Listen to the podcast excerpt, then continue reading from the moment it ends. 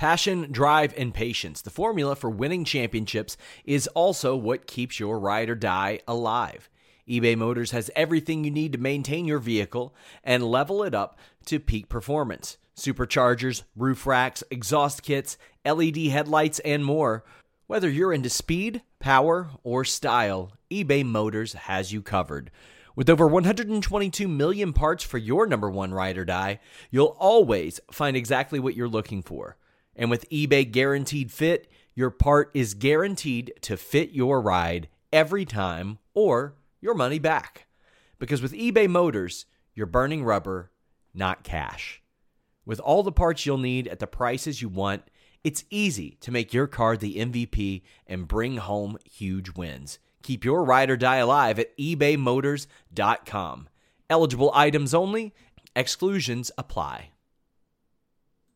Say goodbye to your credit card rewards. Greedy corporate mega stores, led by Walmart and Target, are pushing for a law in Congress to take away your hard earned cash back and travel points to line their pockets. The Durbin Marshall credit card bill would enact harmful credit card routing mandates that would end credit card rewards as we know it. If you love your credit card rewards, tell your lawmakers hands off my rewards. Tell them to oppose the Durbin Marshall credit card bill. Hello, welcome everyone to the Spotlight here on Fightful.com. I'm Jeremy Lambert. Special 1 p.m. Eastern start time for this episode. With me, a freshly shaven, a fresh and clean Steven Jensen my God, you surprised me when you first popped up. I was like, who who is this man? What what has happened to your face? It feels so good, dude. like I was growing it, I was growing it out big because it got so cold recently, but now it's like actually warming up around where I'm at. So like it's it feels really good. I I conditioned my hair and everything today, man. It's it's a it's a good it's a it's a good grooming day over here for me. I was actually I told you before the show, I tried to do that uh the Triple H like King of Kings handlebar thing, and I was doing it, and like I had it, but it didn't look funny and it didn't look cool. Like it looked just absolutely ridiculous, and they were just I didn't even feel comfortable being on camera with the way that that looked. Um, it just looked insane. So I uh, just went all the way and just shaved it off. But the thing is, my hair grows so fast, dude, that like I'll have a full. Be- I mean, the stubble's already coming back in. I shaved like yesterday. You know what I'm saying? So it's like, um, but yeah, Anyways, no one cares about any of that. But yes. no, I, was uh, hoping I was hoping you would go with the the Triple H handlebar. You said it didn't look good. You still should have just for the bit, just come on the show with it on there. Yeah, we'll we'll we'll see. We'll see. Maybe uh Kevin Davis says bye in the chat. I don't know if I've, already turned. You've you offended him. You've offended, offended, him that you didn't go full Triple H. He's like, I'm yeah. out of here. You didn't go full Triple. If y'all really, really want it, I can do it in like a month because like I'll have a full beard in like a week or two. So y'all, y'all forget you ever even saw this. This is a this is a special, special uh kind of one time thing. I do. But I do this like twice a year where I just like shave all the way down. Then you know whatever. I I couldn't go Triple H. The the EP immediately shut that down. Like live on the show last week, she shut that down. She's like, "Nope, not doing that." And clean shaven, I I do it to piss off my mom and because she doesn't uh she doesn't like me when I'm clean shaven and I don't actually like it either so it's literally just to to to rib her but it's a rib on myself. Um I can't do clean shaven either it's it's not good. I I don't I don't like the way I look I don't like the way I feel it's not a Brooks Brothers suit at all on me just just terrible. Yeah yeah, I, I, I definitely feel a little bit weird with with my uh with no beard, but like I said, it felt so good. Like I got in the shower this morning and like I could feel my face. Like it's it's a weird thing to be actually. you keep touching your, your face. You're, you're like it is like after people people are just here for for the grooming tips. Hey, if you want some grooming tips, uh, not at your face. If you want to groom your downstairs, uh, that's a different show. I did not realize you your hair was that damn. Oh, my hair is very my long.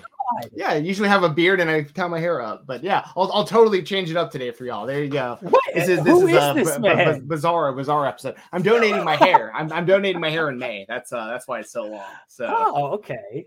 Yep. This is, you've got the shades on for the first time on, on this show. I've seen you in the shades before, but usually the past couple episodes you've worn the the glasses. Now you've actually gone full shades here.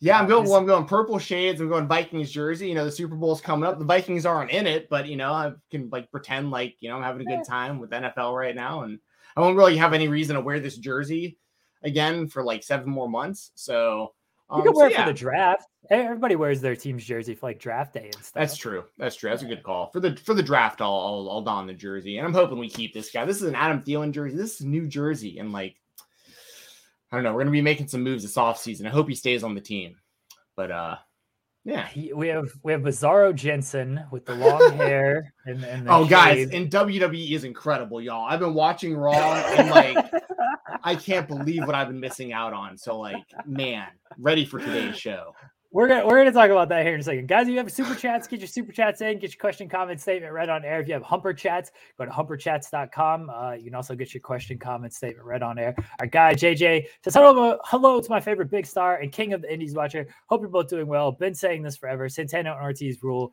Love you all, man. Santana last night looking at the camera, she's like, "Fuck is this guy? What the? What is he talking about?"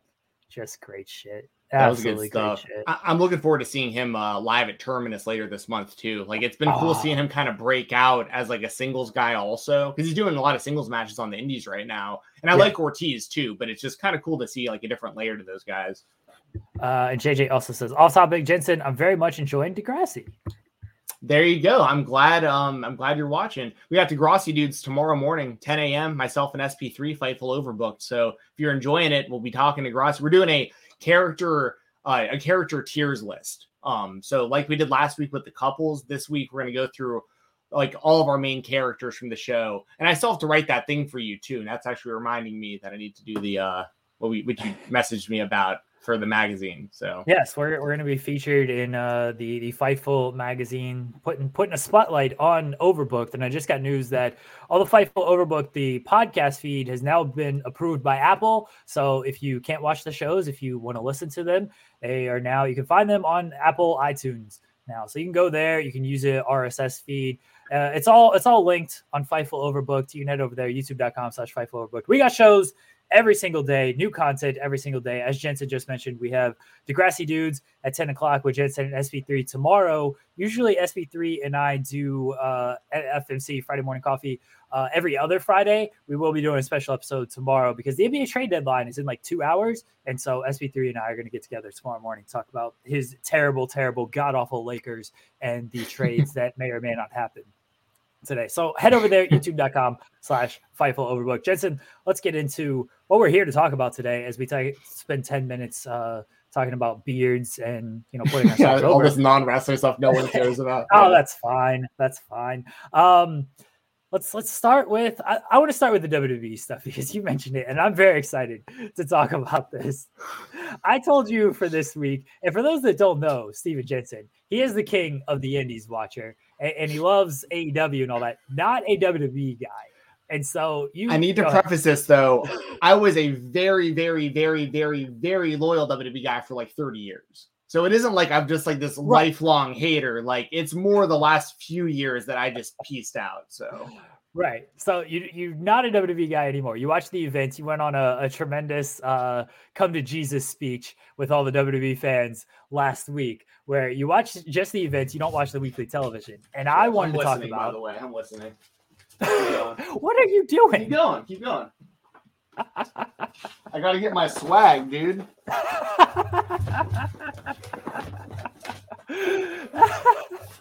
oh my god. All right. Continue continue the uh the WWE conversation. These are huge. I wanted to spotlight Chad Gable because I think Chad Gable has been tremendous, and you did not know anything about Alpha Academy because they really haven't been on WWE pay per views or anything. And I said, watch the the Quiz Bowl segment. watch the Quiz Bowl segment and let me know what what you think of of this. And you watched it. What did you think of this Quiz Bowl segment with Chad Gable, Otis, Randy Orton, and and Riddle? It was pathetic, dude. I can't believe it. Like it was some bad stuff. Um, so they showed highlights of the first, like the first two weeks. I guess they did a spelling bee and a uh and a scooter race, right? Yeah.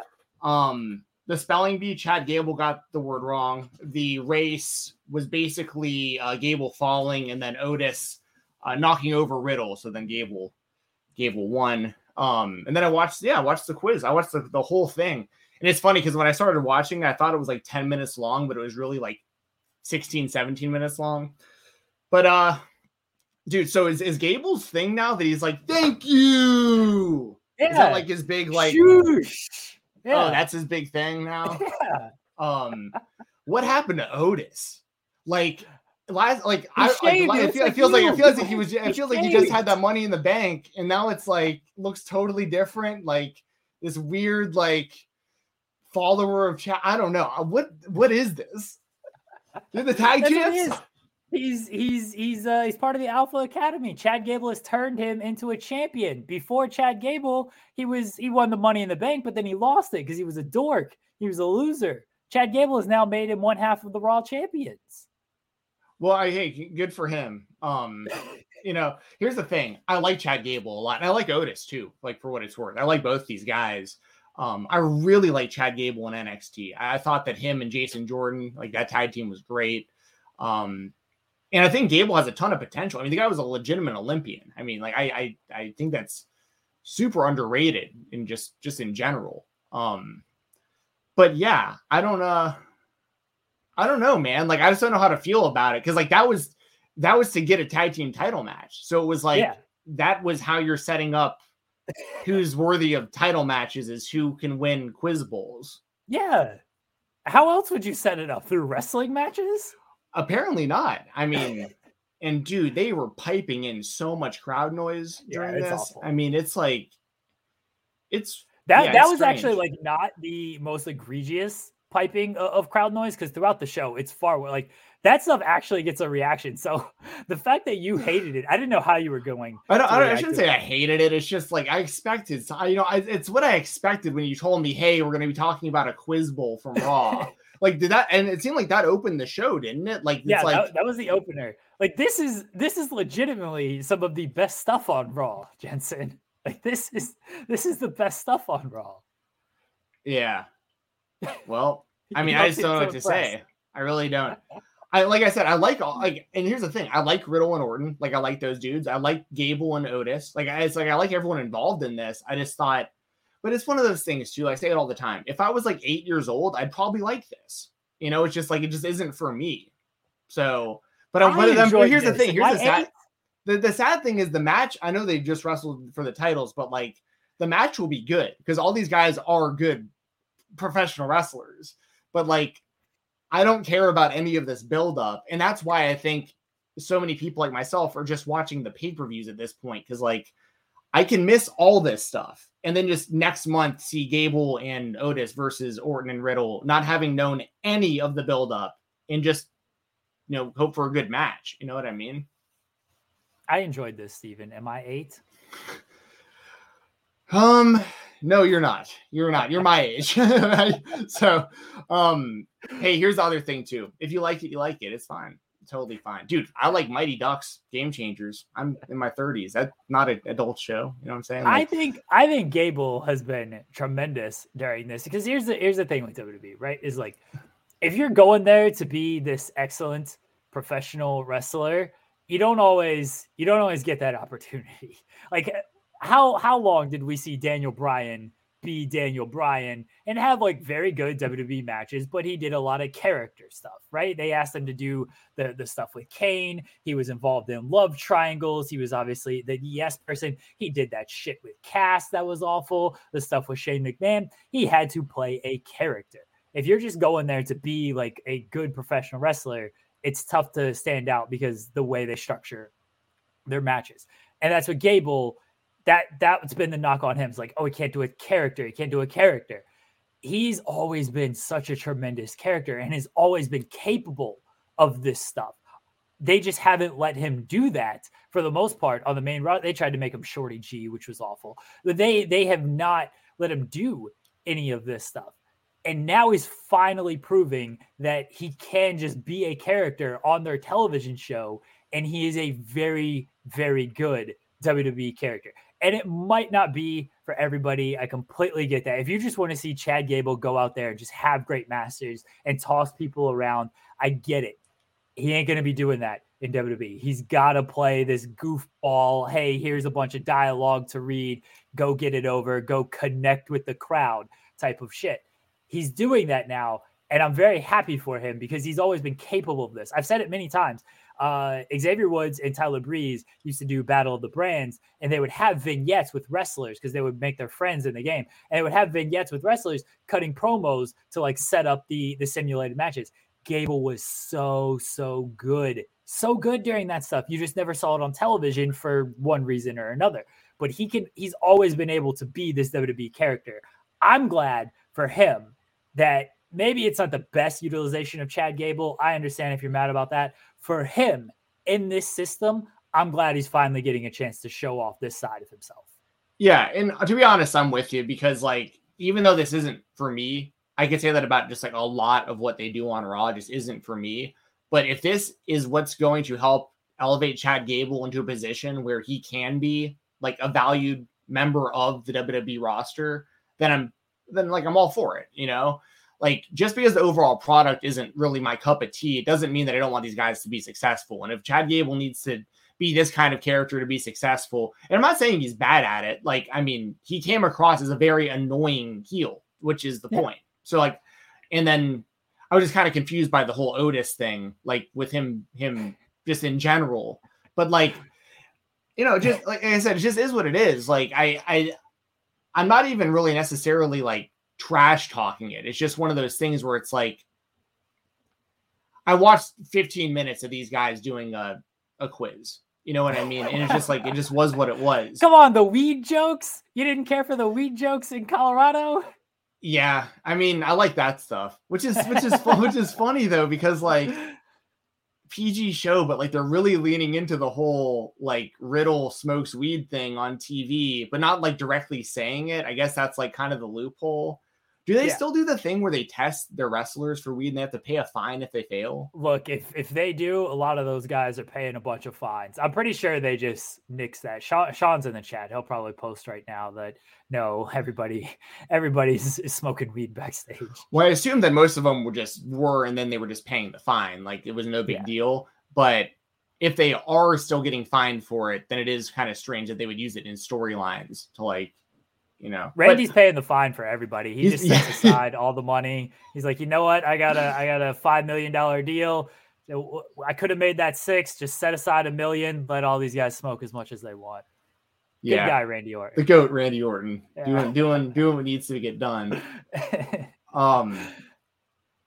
Oh wow! Oh, see, okay. Sean, Sean, says I'll post something on Fightful Select about it next week. I've been sitting on that story for a while. Sean with the weed scoops here. Perfect perfect. um, but like like I said, that said, I, I'm the silver lining in all of this for me is that it's it could potentially elevate Gable to a, a, bigger spot in the company, which I think he deserves. And he's deserved for a long time, I think, between his athleticism and how long he's been in the company and consistently having good matches like when it matters. Um, and Otis, I like, you know, uh, I think he's very athletic, especially for his size. The stuff that he can do is very impressive. Um, and I liked him back in NXT too with uh, heavy machinery and stuff. So like, you know, I, you know, it's just I I I want to see Chad Gable utilized, and if this is the way he's got to do it, it's the way he's got to do it. But I can say the same thing just for what it's worth. I can say the same thing about Randy Orton and Riddle, like because they were yeah. also in this segment. I'm not like singling out.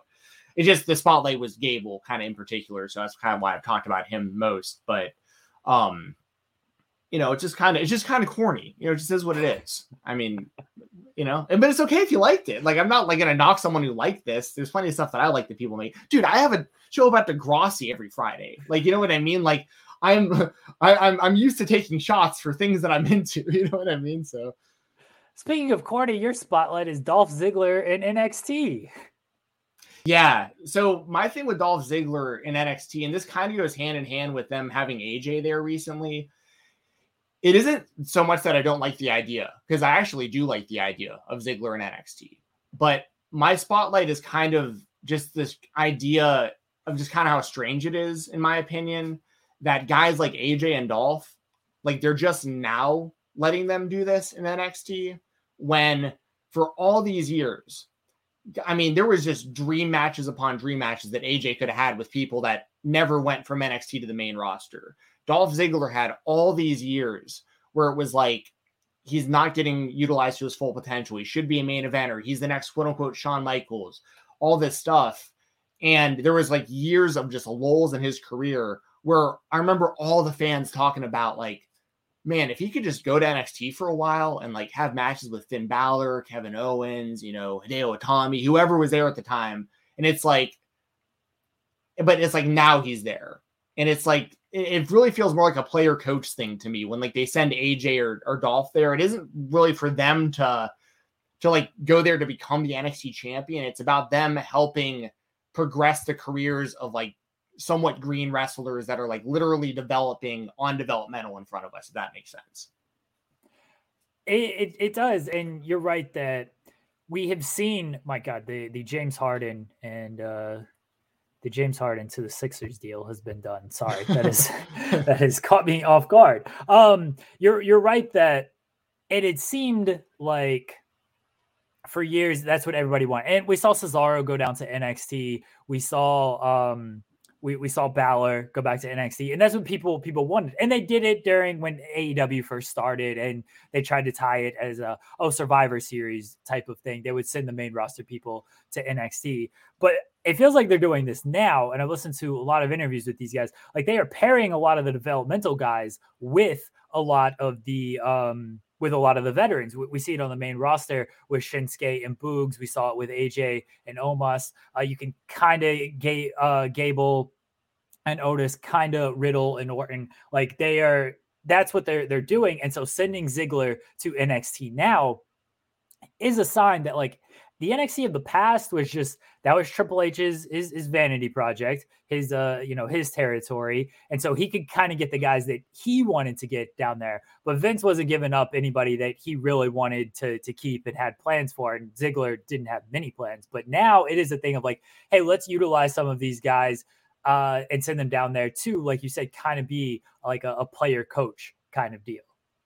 Yeah, yeah. So we're we're on the same page when it comes to this. It's just uh, I just kind of wanted to bring it up. You know, it's just one of those things where I, I hope Ziggler goes there and he can have some really just like kick ass matches in NXT. Um, you know, because you know, as, as much as I'm kind of still on the fence about Grayson Waller, I thought his match with AJ was really good. I, I, you know, and and I think that Ziggler could could do that for guys in NXT also. And and I thought it was the right idea for you know AJ to beat Grayson Waller because you know I don't think Grayson Waller is quite on that kind of level where he should be beating a guy like AJ. But same kind of thing here. But I mean, here's the other thing. It I could also see a scenario where Bron Breakker beats Ziggler in just like a really good match. Yeah. Um, but but Bron Breakker's kind of the exception because he's clearly the one that's being like chosen by you know the upper management or whatever as like this is our star we're trying to make here so I and, and I mean Bron Breakker's had what like 20 matches in his entire career um so I got to give him credit where it's due you know I, I still think he has a lot of work to do but I think that for only having 20 matches or whatever he's he's fantastic for only having that little of experience so I can maybe see a guy like Ziggler going in there because they teased the two of them yes um was it on Tuesday? So, yeah. I mean, I all signs kind of lead to me believing that they will do Ziggler versus um versus Breakker, and Breakker will win, but it'll be a really good match, and Ziggler will make Breakker look really, really good. I think. I, I think so too, and definitely Ziggler's a guy who could take that loss because, like you said, I mean, Breakker, he's their champion. Like you're, you're not going to have Ziggler win the title or anything. AJ is a guy they've certainly protected for the most part, on the main roster and like actually have plans for. Ziggler is he's Dolph Ziggler, right? Like maybe he's on television, maybe he's not. He's in a team with Bobby Roode, and again, they're not really on television at all. So to send Ziggler down there to work with Breakker, he's gonna bump his ass off for him. He's gonna make Breakker look like an absolute killer. And it's gonna hopefully do some wonders for Breakker. I'm sure they hope it pops the rating a little bit. It's been on sci-fi, like you can't read too much into that stuff, but I'm sure that there is a hope for that to, and that's why they they do utilize uh, guys guys like Ziggler in this way. Um, I like it though. I, I like that these guys can can show up because AJ talked about it uh, in an interview on on Out of Character this week. He's like, you know, these guys got to be prepared for the main roster and, and what's going to happen because these guys, unlike the the previous iteration of NXT, they actually it seems like they're gonna probably have plans once they come up to the main roster. I mean, I think I, I, think you like the the previous version of NXT. I love the previous version of NXT. They would just call these guys up and it's like, oh, these indie darlings, these these uh foreign stars. We don't really we ain't really got these big plans for them. These guys now, like Bron Breakker is going to be a star in the main roster. It seems like a guy like Carmelo Hayes probably going to be a star on the main roster. So for AJ, Dolph, and and potentially other people to go down there and teach them like hey, this is kind of how it is on the main roster as well. It's a good learning experience for them. Yeah. When I I loved I loved the original NXT. As a matter of fact, I was kind of clowning with the the world titles earlier. Um, how many belts do you have? I'm gonna have to. Uh, I mean, well, th- those those are literally inflatables that I just showed you. Like that's that's you have nothing. like the I, I hope but, I hope but you have this is like, this is the real deal because I loved NXT. Yeah, like so y'all can even say like, oh, you know what you're talking about. You never watched WWE? No, like I loved NXT. By the way, won this from WrestleRumble.com. So um, there you go. Check out our pals at Wrestle Rumble. Great people the, over there. Because I actually won the NXT Takeover uh pick'em contest for this. It was um NXT New Orleans, the one that was uh, Ciampa and Gargano headlined with uh, the the ladder match for the North American Championship and all that.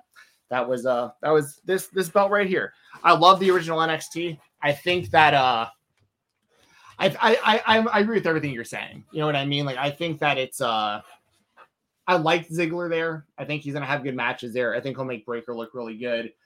And it really is one of those things where that is I, I completely agree with your um, kind of assessment of as much as NXT 2.0 is so much different than the black and gold NXT, it it does set them up for a better chance of success how it's set up now, strictly because Vince has his hand in this. So like yes. he's not gonna take like a guy like Tony D'Angelo, for instance, like you know, Vince is like he's seen that, he's put that together, he knows what that is, so he won't change that when he moves to Raw or SmackDown. Whereas all of Triple H's guys on the flip side were indie stars that were just themselves pretty much just on NXT. And then when Vince got a hold of them, it was just a complete coin toss of like what's going to happen these people's careers. And even though the the NXT the current 2.0 product isn't really for me, especially consider like in comparison to the OG NXT, I think it's the right thing that they're doing to at least give give the current NXT guys and girls like a, a chance when they get to the main roster. And they, they won't get everything changed, you know, when they get there. So you got to be able. I mean, it's like we talked about with Gable. You got to be able to do WWE comedy and WWE characters, right? We're we're going to talk about him here in a second. But you look at Keith Lee from NXT, where he just got to be indie Keith Lee and everybody loved him, to WWE, where they immediately changed his look and his presentation, and then they wanted to be Bearcat. And it's like you got to be able to do that WWE character stuff on the main roster. Now with NXT 2.0, they are bringing that to to the NXT, and so when they come up to the main roster, they won't have to they won't have to undergo any of these changes. They will just already still be that character that they were in NXT. They'll just be able to do that on the main roster. Yeah, well, and most of them are going to be actual PC products going forward too. That's a yeah. big part of this change. Is like, I mean, I could, I could name probably ten people off the top of my head that I know had offers from the WWE that were independent wrestlers that just said, "No, I'm good." Like I, will take my chances on the Indies or in AEW, and we see it happen so often with um, people wanting to leave the WWE. You know, uh, you know, just like trying to get out of their deals and stuff. That it's like that's kind of why they have to do this too. It isn't. It isn't even just. Well, it makes an easier transition from NXT to the main roster. It's well, I mean, you kind of have to do that because now you have to make the PC work because that's yeah. where these people are coming from now. Like most of them are not going to be indie stars that already have experience in, in a fan base. Now it's going to be athletes that Triple H goes and recruits that come in and like learn how to wrestle. And then like from that from the very start, WWE will have a hand in what their name is, what their move set is, the way that they wrestle, all that stuff. And it'll be kind of them holding their hand all the way up until they make it to either Raw or SmackDown. So it's just a total shift in just the whole philosophy of kind of how they do how they're doing that the whole system right now. It is, and it's probably for the best as far as their their how they want to do their business. I mean, is it fully my cup of tea? Absolutely not. But you know what? If this is how they want to do their business, at least get it streamlined the way they have it now and don't make any don't try to pretend to to be something else. They screwed up a lot of things when Triple H handed them these these indie people that could have been stars on the main roster at as uh you know if they were presented in a certain way. They didn't want to do that. Now the way they're going to do it is the WWE way of thinking. Will it work? We will see. They've run off so many, so many of their fans, and I think they need a bigger shift of philosophy in the main roster. That's a different discussion. Uh, guys talking about the Harden trade and and uh, Kevin Durant. My only comment on that right now is uh, fuck Kevin Durant. And we, myself and SP3 will talk more about all the NBA trade deadline stuff tomorrow. Friday morning coffee, 8:30, 8:30 a.m. on youtube.com slash fightful overbook. Let's speak about the uh, one of the guys that they screwed up on the main roster. I just mentioned him, the yeah. Bearcat, the Bearcat Keith Lee uh, made his AEW debut last night. It was kind of a not a well kept secret, I don't think. It seemed like most people kind of speculated it was going to be Keith Lee, and it was. He debuted against Isiah Kassidy, defeated him, qualified for the face of the Revolution ladder match. Got a great, got a great reaction. He was Keith Lee again. Steven Jensen, no more Bearcat. He was just Keith Lee. Yes. Is this my spotlight or yours? Because we had we didn't really decide. We're doing it's it, yeah. we're it, it's it's Keith Lee and Jay White or the there there yes. are two AEW spotlights, so we're going to talk about those debuts. Starting with Keith Lee, um, yeah, man. I mean, I've seen it a lot on on Twitter, and I know it's kind of the cliche thing to say, but uh, Keith Lee seemed like more of a star in a few minutes than he did in years worth of being in the WWE. And he was treated well in NXT. Don't get me wrong. Like, you know, I'm not going to sit here and like knock the booking of him in NXT. They made him they made him look very strong there. He, he unified the the North American title and the world title and had very good matches and like they did handle him well until he got to um I guess it was Raw, right? That that they, yeah. he was Bearcat Lee and they they changed everything about him and told him to wrestle different and stuff. So when he got to AEW last night, man, he just got this look of like relief and confidence on his face of just like now I can be myself. The fans popped big, even though a lot of people expected him. The fans were still really into it, and he immediately established himself as like, oh, nice. This is like this is the real Keith Lee. He immediately grabbed um, Isiah Kassidy and just threw him in the air across the ring. That's and so dude, it was so good. And yeah, Kassidy got some offense in this, and I, that's the only knock I've seen at all. A little bit is like, oh, but I mean, he like he knocked him over, and like it wasn't like a complete squash match, I guess. But I thought it was even better this way because it really showcased kind of the range of you got like the full range of what Keith Lee is in a matter of like five minutes. You saw that he can. You saw that he's super agile. You saw he's super strong. You saw even after the match the way the way that he caught um Marq Quen like he did the front flip over the top rope and he caught oh, him yeah. in a power bomb and then power bombed it on top of Kassidy, then power bombed it on top of the apron. Like that's good stuff, man. Like Keith Lee immediately in one match seems like he's a legitimate contender for a championship in AEW. So that's I I, I thought it was a fantastic debut. I, I, did as well. I don't have an issue with uh with Kassidy getting some offense in. I don't think he should have Keith Lee should have come in to just like fully squash the guy. People know who Keith Lee is, right? Like you don't you're not trying to establish a new character here and, and a new like kind of killer. We've seen Keith Lee have competitive matches throughout his entire career. You don't need to just have him go in there and squash Kassidy. Let your guy get get a little shine in there, and Kassidy did that. So I had no problem with Kassidy getting some offense in. People forget with Keith Lee is we talked about he was like handed in WWE and then they they changed him. That moment he had with Roman, the moment in the Rumble, the way Brock reacted to him, he beat Randy Orton in like 13 minutes, maybe even less than that on pay per view. And that was when Orton was like the world champion or had just either won or lost yeah. the title, right? So it yeah. was like, yeah. Like he was he was right there. And then fortunately, uh he he got through through COVID. I know he had a big health scare literally this time. JJ uh, says seven minutes. So it was even it was half the time that I thought it was. Um it, you know, this time last year he was going through a major COVID battle, and, and, thankfully he was able to to get through that. But they they had something in Keith Lee on the main roster, but he was not he he was not a WWE product until they changed him to Bearcat, and that is where you know I think that's what kind of people almost wanted last night. And what I mean by that is like they wanted him to just come in and squash people and not sell anything, which is what they were sort of doing with Bearcat.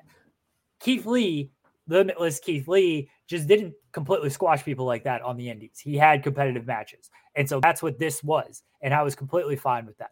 Um, but he's he's a star, man. The people are gonna definitely get behind him. They were already behind him. Uh, I think that whatever they want to do with him, he, he really is kind of limitless with stuff. People might knock the promos, but in in that system, I think his promos will be good. They will certainly improve as well. Uh, and I don't know what the future holds for Keith Lee. I don't expect him honestly to win the face of the revolution ladder match. I don't think he's going to win that. I feel like that's kind of Darby's to win right now to set up the the Darby Sammy program. Although they might just do that as a singles match at Revolution, but Darby's also in with Andrade. They got a lot of irons in the fire with uh with a with a couple different people. Uh, I don't think Keith Lee's going to win that ladder match though. Um, but I also don't think he's like going to be super far off from competing for that TNT title.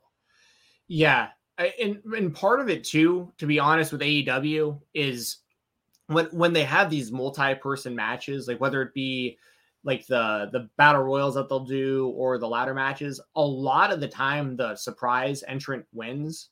Um, kind of like you know what I mean. And I that kind of feels the same kind of thing with Keith Lee almost. Like even though we know he's going to be in the match, it's like he seems like the obvious favorite to win now. And maybe it's just not the smartest thing just to like have him win that right away because like he's not gonna lose any credibility by losing a ladder match because like no right. one's gonna pin or submit him. So he but he can still go in there and do incredible stuff. Like he'll be throwing people over the place and he'll probably jump off a ladder and like you know everyone's gonna go crazy for it. I mean like there's there's a lot of really cool stuff I think I think he'll do in the match, but he doesn't necessarily need to win.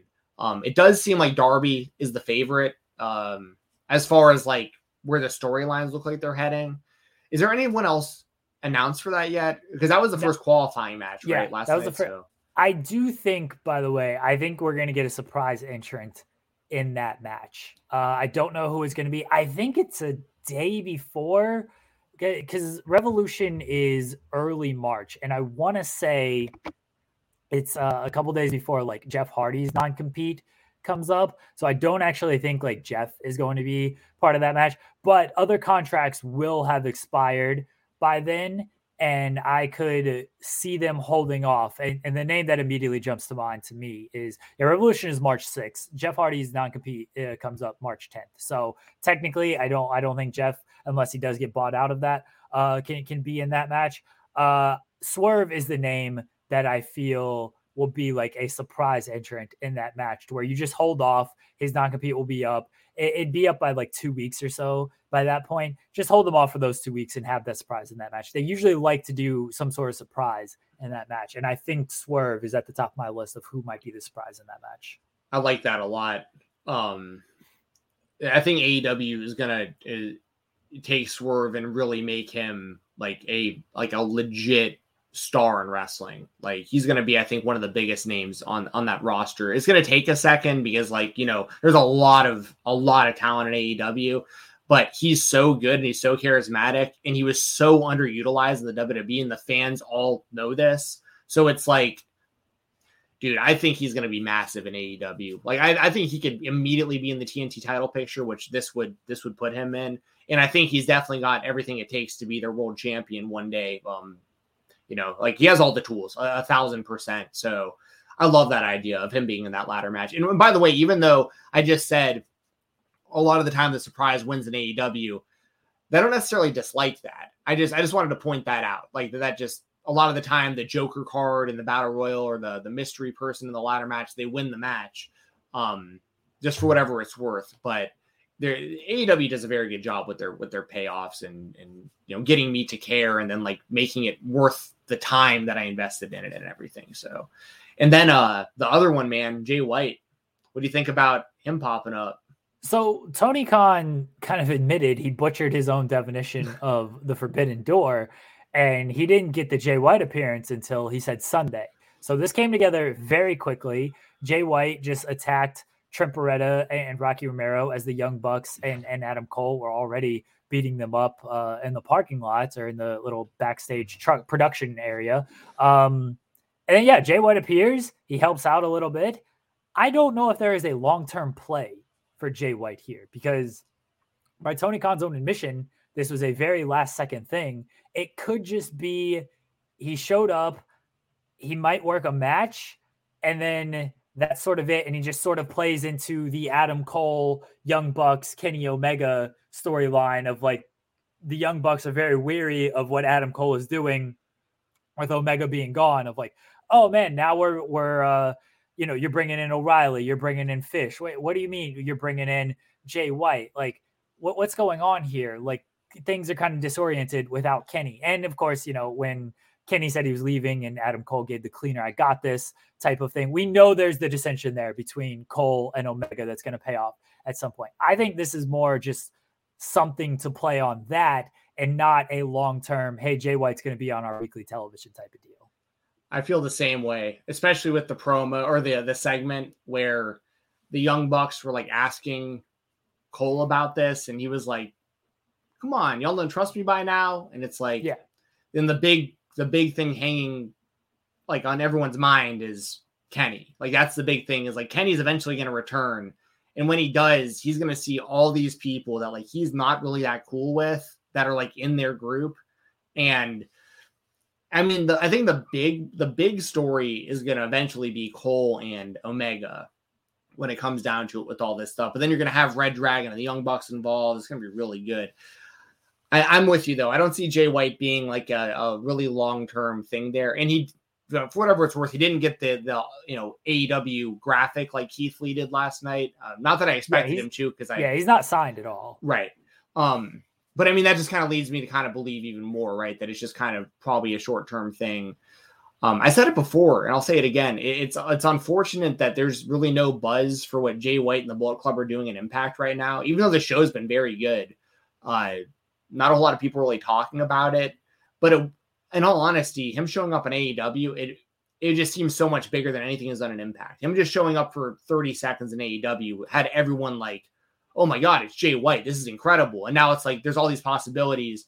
He pops up in, in impact and no one really talks about it that much. Um, so that just is what it is as well, I guess, at the end of the day. But what do you think they do here? Do you think it like do you think we get Jay White and Kenny when Kenny comes back, or do you think he's even like like who like who does Jay White wrestle?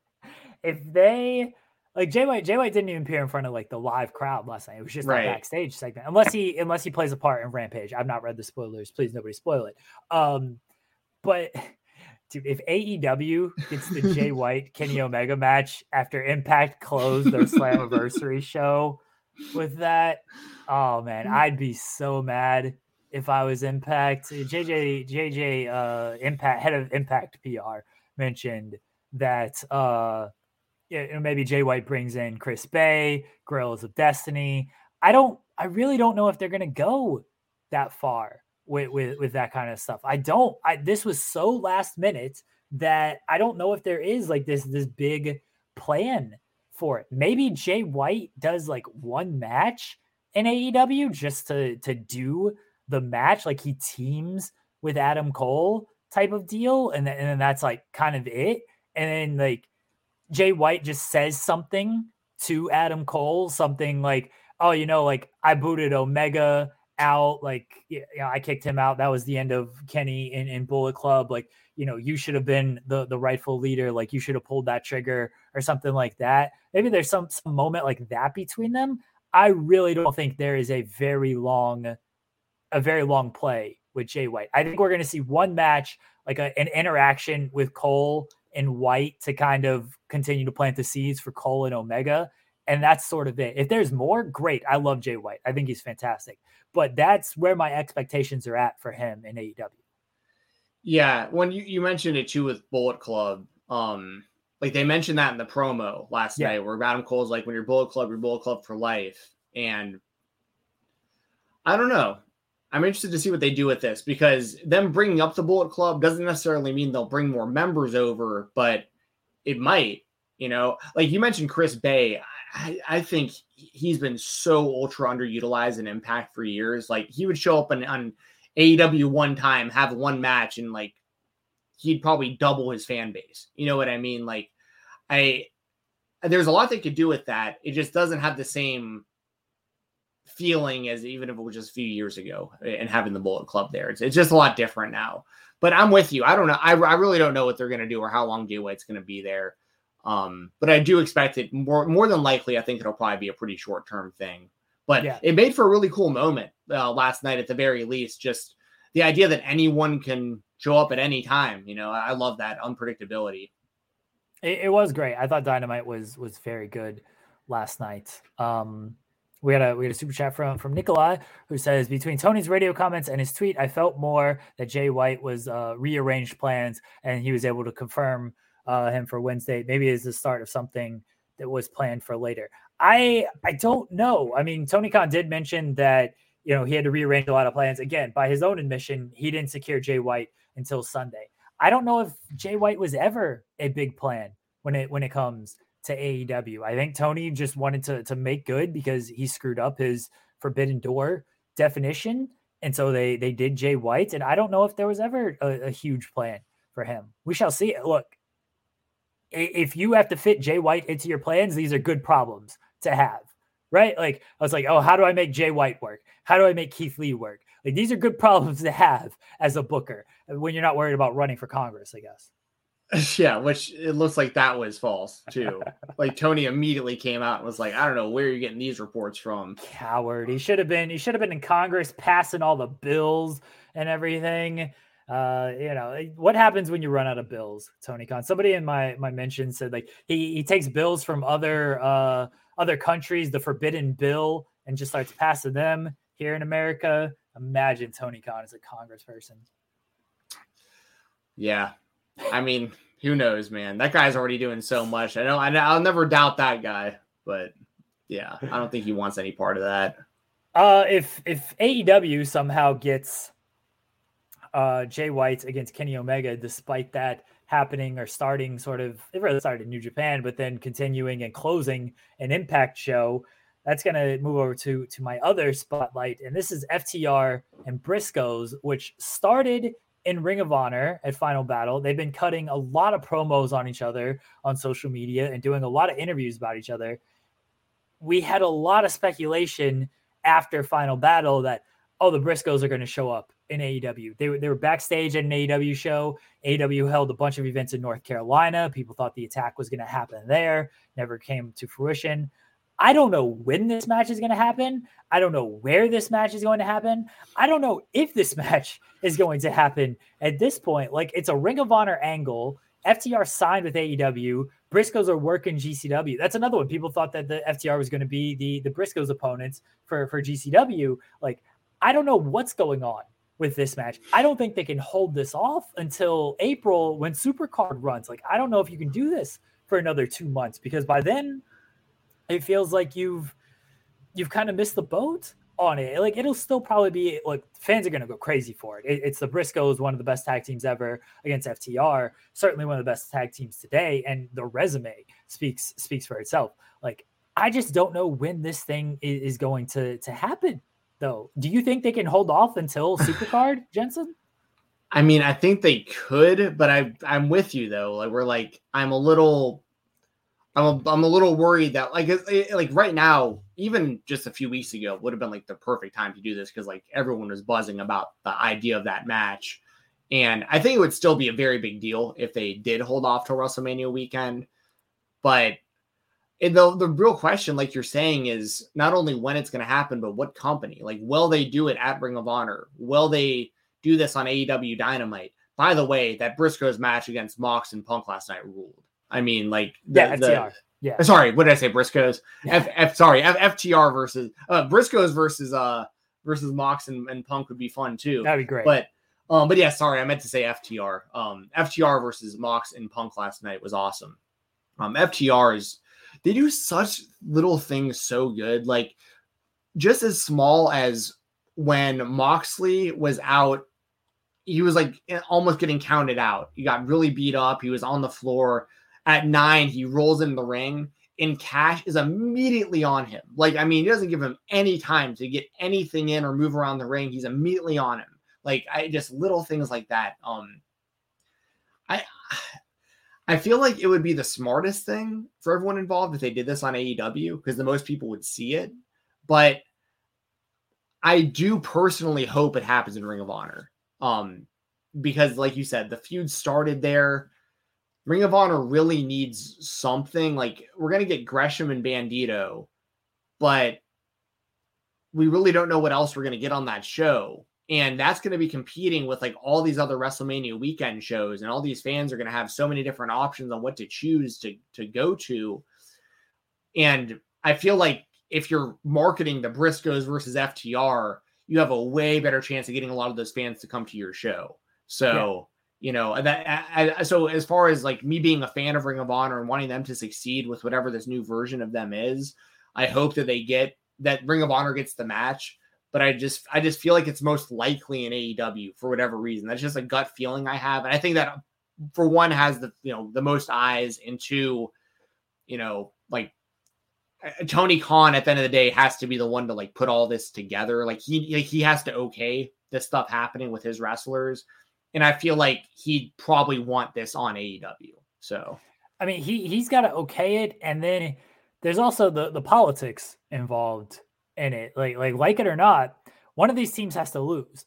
Are you going to have an AEW team lose or beat the Briscoes on an ROH show? I I, I don't know if I would be doing that, especially it's it's the Briscoes. And then like you would think, okay, well the Briscoes could easily beat FTR. Does Tony want to be like, yeah, the Briscoes beating FTR? I'm I'm not a fan of that. You would think he wouldn't care because it's wrestling. It's going to be a great match.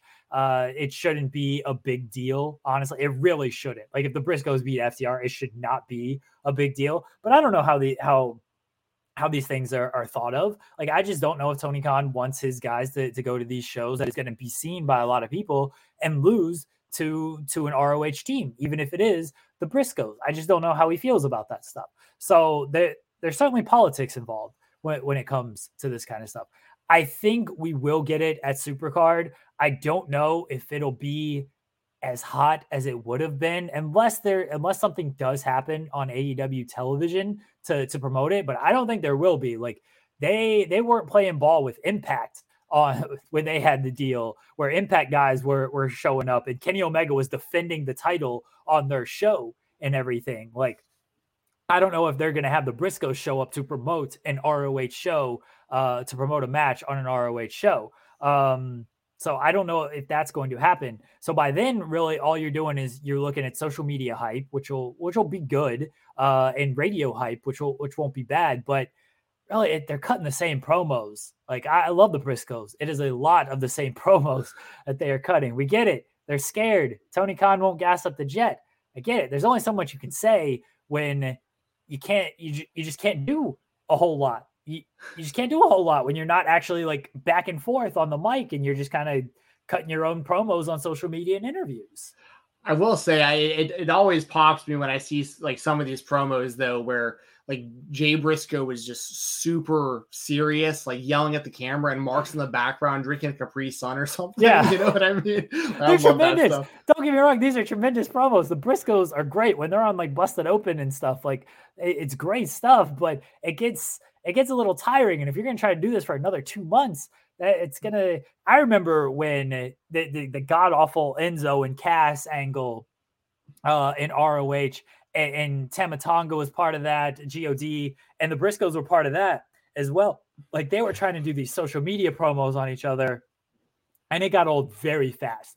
And I'm, uh, God forbid, I compare uh, Enzo his promo style to to FTR or anything, but like it just got old very, very fast where they're trying to sell something that they didn't know when it was going to happen. And it just, it lost steam quickly. Like they were trying, but, but after the first month, it's like, okay, you either, you either need to do this or stop talking about this. And we're going on over, over a month now with these two. And if they're going to try to do this for another two months, it's like, you, you got to do this or you just got to knock it off. Yeah. Yeah, no, I totally agree.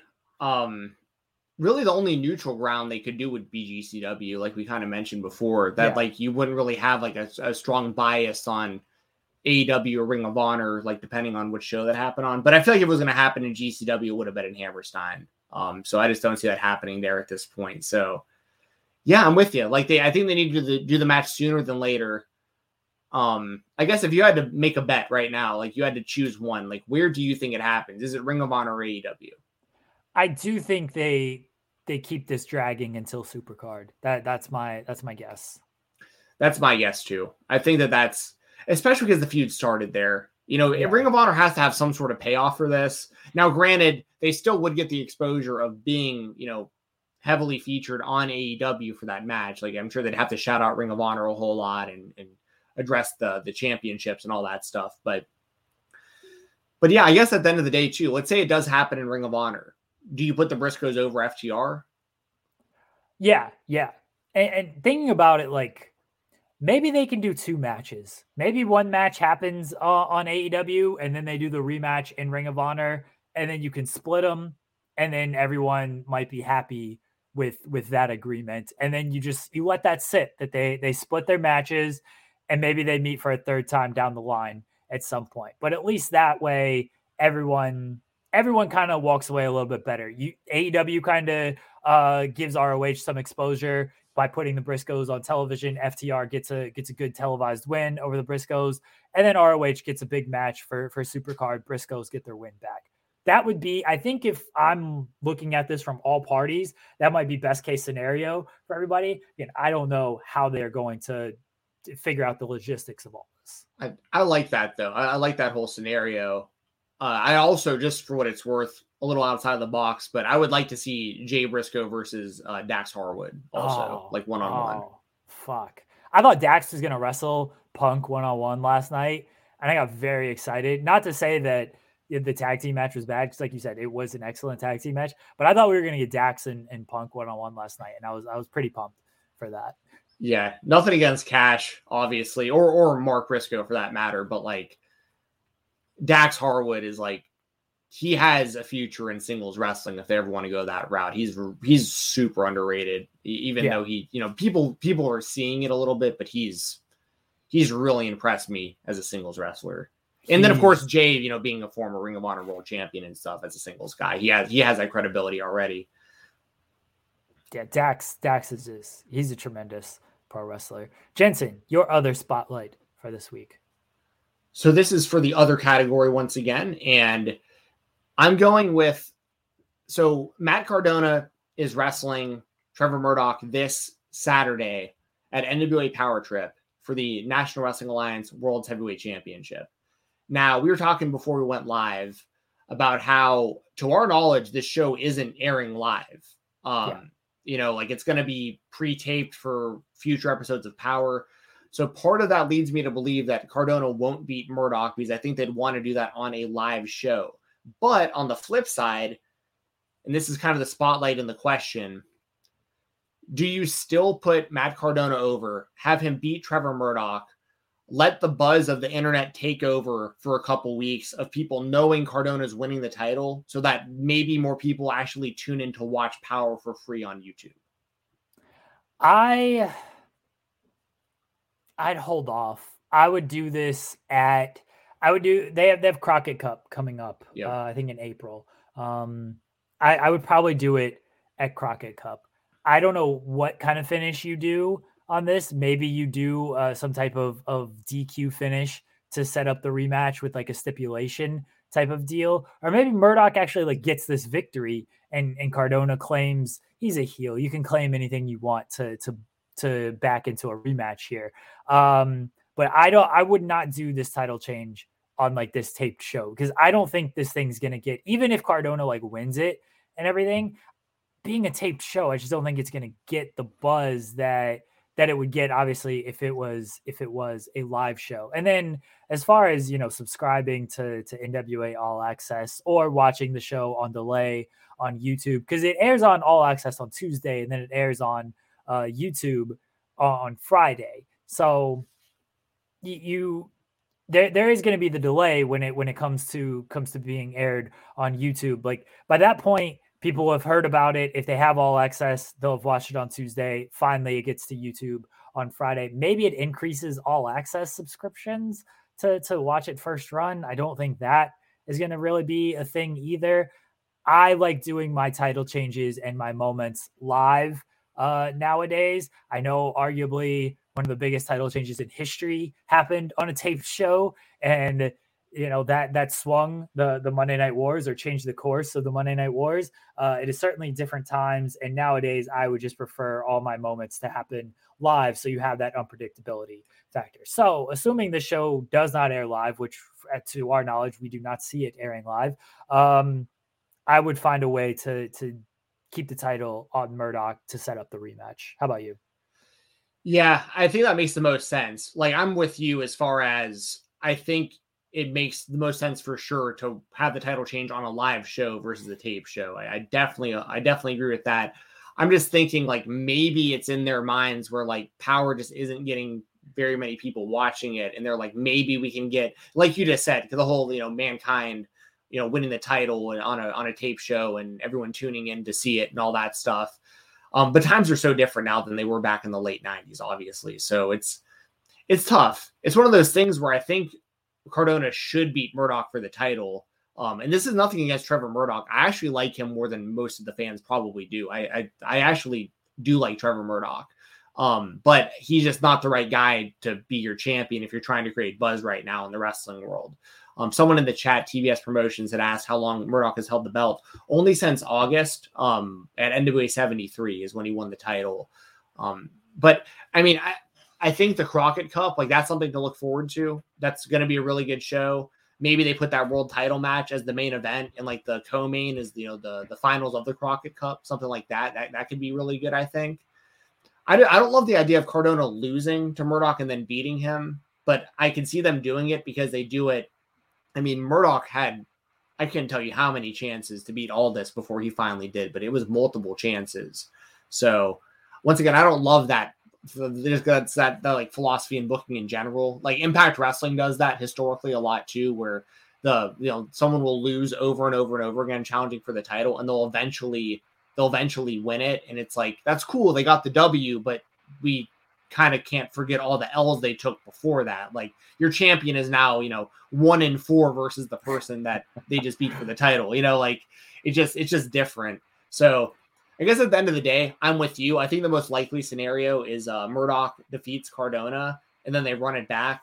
But ultimately, would you agree with me that Cardona should be the next NWA World Heavyweight Champion?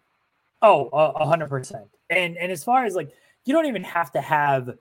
This is the story of the one. As head of maintenance at a concert hall, he knows the show must always go on. That's why he works behind the scenes, ensuring every light is working, the HVAC is humming and his facility shines. With Grainger's supplies and solutions for every challenge he faces, plus 24 7 customer support, his venue never misses a beat. Call quickgranger.com or just stop by. Grainger, for the ones who get it done. Cardona, Cardona lose. Uh, I like JJ's suggestion, and, and I'm to kind of twist that a little bit to continue the feud with Mick Foley somehow taking digs at his title win on a taped show, which would be tremendous, honestly. Um, but maybe Foley gets involved in, in, this, and again, you come up with like some sort of, of DQ finish because I would have, since it is the Crockett Cup, I would have this as the co-main event. Um, or, or uh, since Cardona is going to win the title, um, I, I would have Cardona's win as the the co-main event, honestly and then whatever the match is uh, this this this week, I guess it would probably be the main event on that show when it airs on Power. I don't know, but I you can come up with some sort of so, some sort of DQ finish to do that, and then Cardona they do the rematch at the Crockett Cup, and that's when Cardona wins. And I would probably co-main event it and have the Crockett Cup headline because I feel no, they, they actually they headlined with Aldis and Scurll uh, years ago when when I went there. I think that was the last one because the one before that got canceled. But I would have the Crockett Cup just headline regardless, uh, even if Cardona is gonna gonna win the title. Um, but yeah, I do think Cardona should be the champion because of what he can bring to the to the belt as far as the, the, social media presence. I mean, he said it. He's obviously playing things up of like this guy's got ten thousand followers. I've got two million followers. But you have Matt Cardona as champion. You're going to create more buzz than than Trevor Murdoch. Bless Trevor Murdoch for whatever he's bringing to that title. Which I know you like Trevor Murdoch. I don't think Trevor Murdoch's like a bad wrestler or anything. I think he's fine. It's 2020. I 2022. Sorry, I even I don't know what year it is. Even in 2020, I don't think Trevor Murdoch should be the guy holding your world's title. All right, two years later, definitely don't think that. Yeah, no, and I totally understand that. I, I think I need to kind of make it even more specific. Is like I think he works well for what the NWA is. You know what I yeah, mean? Like I get it. Um, but um, by no means would I want him anywhere near like the AEW world title, for instance, or anything like that. But God, could you imagine?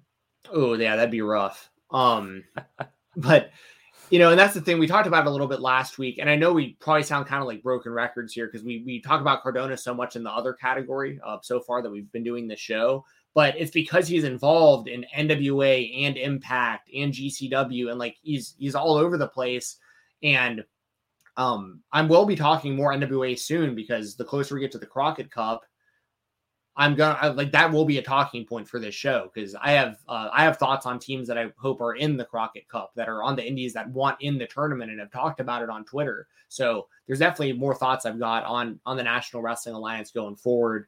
Um, but yeah, we talked about it last week. You know, putting the belt on Cardona isn't just a good look for the NWA to have him as your champion he gets all that crossover promotion if he brings that belt onto Impact TV or onto GCW and all the other stuff he's doing into AIW where he's he's the AIW uh, champion, the extreme or the, the absolute and world champion over there in AIW. So like he's all over the place right now. I think he's even he might be the Create-A Pro world champ right now too. Like he's got belts all over the place. So if he can parade around that NWA world title to all these other places he goes, that's a big win in my opinion for for the National Wrestling Alliance. We're gonna we're gonna get Matt Cardona on this show. He's gonna he's gonna be the the spotlight world champion. Well. Should get we'll him on and pretend like we don't know all the stuff he's done. Man, so you got a YouTube channel where you where you uh, review dolls? what so cool, man? Trying to be a wrestler one day? what do you hope to accomplish with these dolls that you have and that you talk about? Like what what what if we just talk to him like we don't know what he's done since he's left WWE? Dude, like, got, what, I've got props on props on props today, bro. Matt Cardona, I love you, man. I'm a, I'm a major mark, so I'm I'm just joking about the, the doll stuff. I'm a I'm a collector too. My my buddy is uh he sold Cardona like a Papa Shango figure or something. So awesome. yeah, he's he's he's involved with the the doll collecting that I know you love as well. I I can't I can't do it. I don't have that I, kind of money. I am not a collector, Jeremy, I'm an investor. Okay. Fair. There's a there's a difference. I'm just kidding. I'm actually a collector because I unbox almost everything. Sean Sean would be more of an investor than a collector because he doesn't open his AI his AEW figures. Um, but I have to because like I got a sweet display over here that like it, it just takes up too much room if you keep them in the box. But um, I invest in NFTs from Dave and Buster's. Um, that those are some those are some serious investments of mine. But um, you're about to go full butters on us right now. Y'all ever heard of NFTs? NFTs? talking about your damn NFTs. I I don't understand them. I'll never understand. Me them. either. You just gotta buy them and just hope that they become something. I love that you invest in these things and you're like, I don't understand them, but you know what? I go to Dave and Buster's every week and just drop a bunch of money on them. You don't even drop money, you like drop a bunch of tickets yeah. I dropped very little money, but get a yeah. whole lot of NFTs and stuff. So yeah, got another signed football helmet yesterday. Anyways, um, yeah. So, so yeah. That all said, Cardona, he should be the next NWA World Heavyweight Champion. We, we I all mean, agree on that. Speaking of Cardona, our both of our indie spotlight has to do sort of with with Matt Cardona, and I'll, I'll start with I'll start with yours. Beyond Wrestling, ninety day ninety one. Uh, Cardona was on this show, and it was headlined by the former Oney Lorcan, Biff Busick, uh, taking on Slade in a no DQ match. I watched this, and like if you're not familiar with like Oney's work because you didn't see him a whole lot in, in WWE. He was always a very good worker as Biff Busick. In WWE, he was WWEized.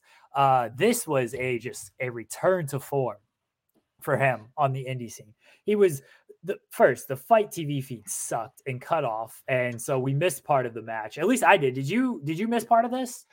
Uh, I don't. Oh wait, no, because yeah, it was I, it was on IWTV also. I think I think they oh. I think they dual streamed it. Okay, um, but I think it's still. I think it still did have issue. I can't remember. Don't quote me on that. But I did. But they they, I know they immediately re-uploaded it like within hours of the show ending. So like I didn't I actually don't think I saw it live. I think I watched the replay like right after it aired live. So I don't think I really had any issues, but I saw people on Twitter complaining about technical yeah. issues. Yeah, they cut off the the first portion of the match and then a, a little bit of a middle portion as well. But you got the gist of this match very quickly. It was an ODQ match. It lived up to that. Both men were, were bleeding all over the place. And Biff Busick looked like he he just was ready to finally kick the shit out of somebody and get the shit kicked out of him. And he did exactly that. With uh, you know, doors were involved, trash cans were involved, and, and in the end, Busick got the victory. But he is back on the independent scene, and I know you're fired up about that. Yeah, I, I, love it. I love his entrance, "Bro Hymn by Pennywise. That's like yes. such a great entrance song, and people can can sing along with it, and like everyone gets all hyped up. Um, if I if I'm correct, I believe that Biff's final indie match was on Beyond Wrestling before he went to WWE. And then his first match back on the indies was Beyond Wrestling, which is kind of poetic how it all kind of worked out. And he was a big deal there, you know, pre WWE and even his WWE run, like I, I feel like so many others, he was underutilized, but when given opportunities, he always knocked it out of the park. Uh, his tag team with Danny Burch, he's another guy. Like, I actually saw Danny Burch live at Glory Pro Wrestling in between WWE runs because I remember he, he had a run there and he got fired to let go or something, and he was he was on the Indies for like a year or so, and I saw him live then, and then when he went back to WWE is when they started doing the tag team with him and Lorcan and stuff. And I remember thinking the same thing about Danny Burch that I did on Oney Lorcan. I was like, both these guys are so good. Like they're just so technically sound. They make everything look believable. They can sell their asses off. Like these guys are so good. But but Biff in particular, he's going to be a force on the indies. Um, I think that he has all the tools that you would need to, you know, be in any company. Uh, I think he'd be immediately like a main event level guy in Impact. I think he could be a really, really good utility guy right away for AEW. Um, or he can just do what he wants to do on the indies. I mean, he'll be a main event level guy in any any promotion he goes to. And it was smart to have him wrestle Slade in that first match there because you know Slade's over and he's the psycho who like you know he's hard to beat and and Oney looked awesome against him and they both beat the hell out of each other and it really established that Biff Busick is back and like it's it's he's even saying it on on social media and stuff. It's like Oney Lorcan's dead. Biff Busick is back, and now we're getting to see kind of the real him again. So um, I really like seeing that kind of stuff, and and I think he's the kind of guy who's got a little bit of a chip on his shoulder too. Probably like he knows oh, he was yeah. in the WWE for a long time, and he knows he was underutilized, and he knows he was. There was a lot of. I mean, at one point, right? It was like him and and Burch and McAfee and and yeah. Dunne, and they were being pretty heavily featured and McAfee's really underrated, by the way, when it comes to his, his work in NXT as a wrestler and a manager. He did tremendous. But it looked like for a second that they were going to really put Lorcan in, in a big spot. And then they just kind of was gone again. Um, and I think he's going to really try to really try to uh, make some noise on the independent scene now. And I'm, I'm very happy. I'm, I'm happy to see it. I know, I know he's uh, competing in 16 Carat for, for WXW. Uh, I would be shocked if he wasn't on some PWG shows. I, I, would be shocked if he wasn't on some some GCW shows. Um, I think WrestleMania weekend for him is going to be huge. I feel like he's going to be popping up a lot of different companies WrestleMania weekend. To me, and I, I could be completely wrong about this, but he seems like a guy that is just going to have a strong indie run and maybe at least to start. Maybe down the line he pops up in AEW, he pops up in Impact. The R, the new ROH, whatever that might be, he probably fit in very well there. Um, but I, I don't see him as an AEW guy largely because they have a lot of guys like him, like like Tony Nese is there, and they're not really doing anything with Tony. Jay Lethal is there, and I know Lethal just wrestled uh, on Rampage against Ricky Starks and everything, but like these are guys that you're just like slotting in who can have good matches, who you probably don't have any like major plans for. and Oney, Oney Biff that kind of fits that bill. Like they have so many guys on that roster that you do have actual plans for that I don't want to see him there just like wrestling dark matches and stuff. I want to see him go on an indie tear. And I think that's pretty much what he has in him right now. And I think that's what we're going to see in, in these coming months. And yeah, WrestleMania weekend for Biff Busick, that's going to be a name that you're going to see him a lot of places. You're going to see him at the top of a lot of, hey, check out this match from WrestleMania weekend, him involved. And I'm, I'm excited for it because, like you said, he has that chip on his shoulder leaving WWE. He asked for his release from WWE a few years ago, and he wasn't granted it. And I, this was before the the McAfee stuff, from what I recall. And like he still he had a good run, like kind of after that, and then he still got released. It's like, man, you gave him the run after he wanted to be released, then you still released him. He knows he should have done more in that company. He was never kind of designed for the main roster, but he's certainly designed to just go on a tear on the independent scene. Yeah, you know, another guy that's kind of was in his boat heading out to the Indies that I think they should wrestle. They should do uh, Biff versus Buddy Matthews. That would be oh, a fire shit. indie match. Like yeah. that.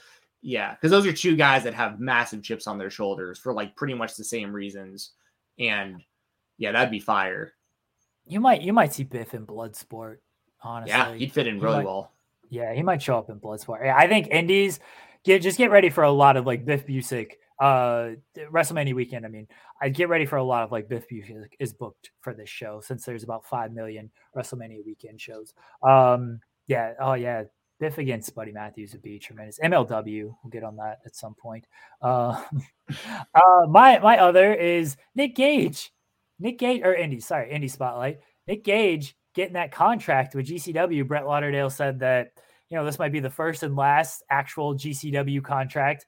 Obviously, no one deserves it more than Nick Gage. We were all kind of wondering what was up with him after he had the Suzuki match at the end of last year, disappeared from GCW, uh, and then finally reemerged at the the Hammerstein show. And you know, people were wondering was he going to be there? He put out that video, that cameo, where he said, "Like, nope, not on this show." Ask the owners why I'm not on this show. Uh, from what I have been told from what I know, there there was an actual issue over his appearances and, and, money. I'm glad it is solved now, and I'm glad whatever that contract is, it's probably not enough for him for everything that he brings to that company, for everything that he does for that company, for everything that he does, you know, for himself for that company. Uh, but I'm happy that Nick Gage is, getting paid, hopefully getting paid a very good amount by by Lauderdale and GCW. Yeah, yeah, I, I hope so. Um, I mean, he's the face of that company for for. Uh, I was gonna say for better or worse. That was, isn't what I mean because like he he deserves to be the face of that company and like, but it's uh I guess for better or worse meaning like if something did happen between him and GCW, it'd be really really sad for him not to be there now that GCW is like the number three promotion in the U.S. You know yeah. what I mean? Like, um, I love the idea of him getting this contract for a lot of reasons. And the main one is I've seen Nick Gage live in person. Um, I have friends that go to a lot of a lot of shows that he appeared on, whether it be GCW or on the independent scene. And what y'all don't see when uh, when this man goes and performs, like once the, the the cameras are off and the the fans have left the building, it, it takes him like sometimes literally hours. Like I, I know I had a friend go to a, a loco wrestling show in, in Texas and Nick Gage wrestled Sadika in the main event in a death match. And it took him two hours to get from the locker room like back out to like like meet the fans and stuff because like he was just he was so beat up. Like, I mean, between all the the weapons that they use on each other and and all the bumps he's taking. And he looks like he's a little hard to just get around in general. Like you just tell the way that certain people walk, like that they're yeah. dealing with like lingering injuries and stuff. And, you know, and to know that he doesn't have to do that really anymore is huge. Like now, but what I mean by that is like have to work all these indie shows in between GCW shows.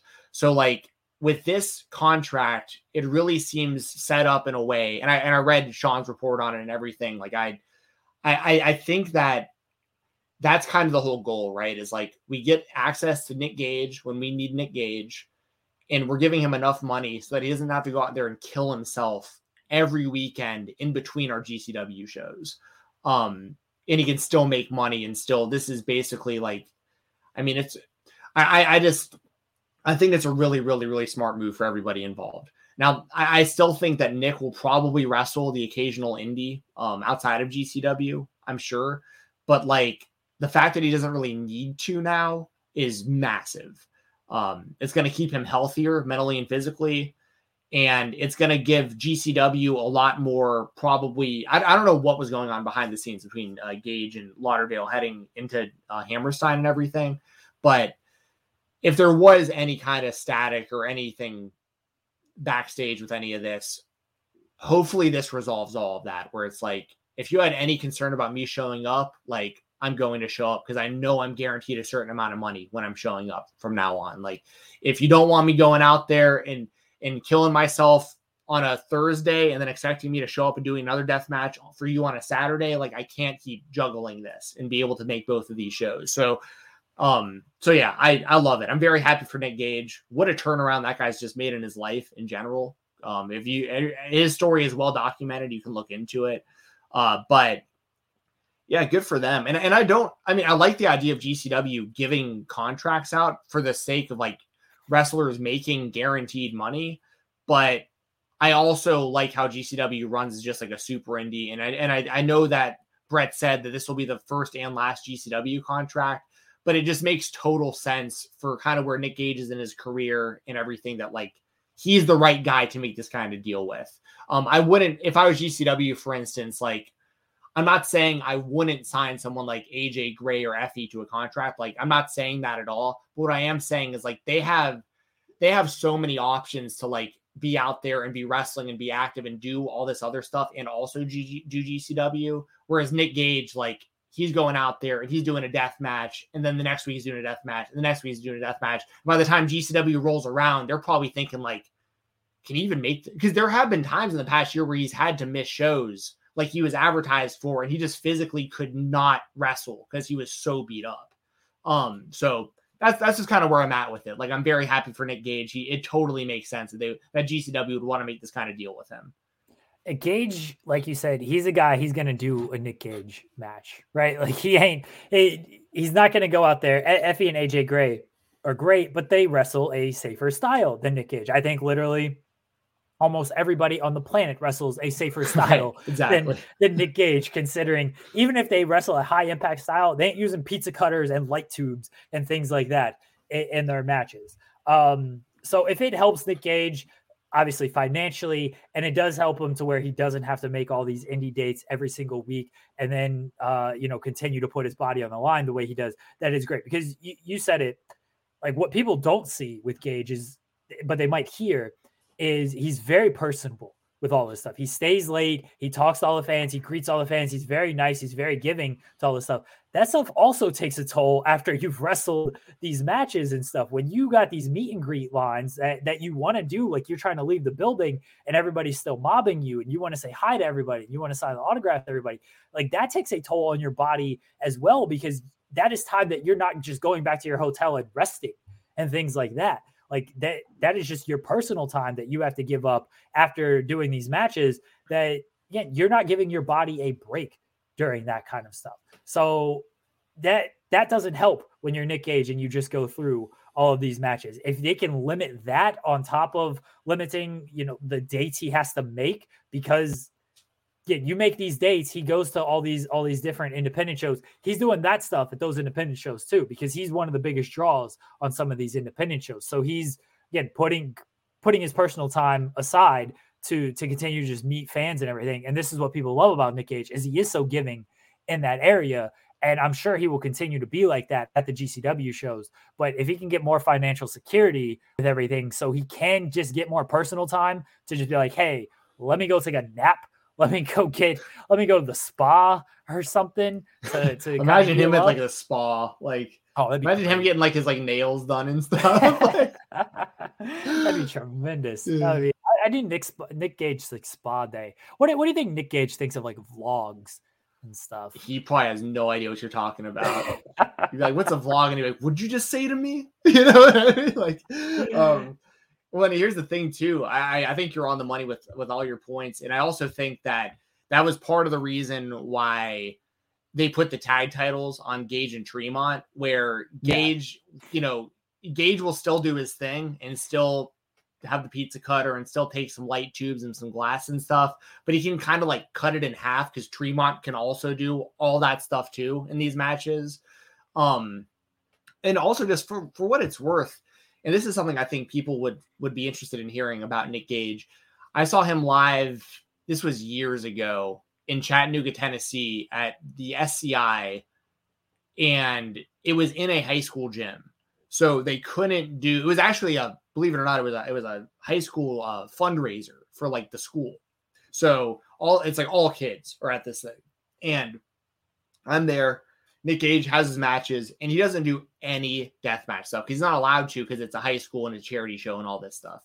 So, but he just has like a couple. I I'd say regular matches, but like he did a little bit of brawling like through the crowd and stuff, but like uh, some chairs here and there, but like nothing like what he's known for in like the death match scene.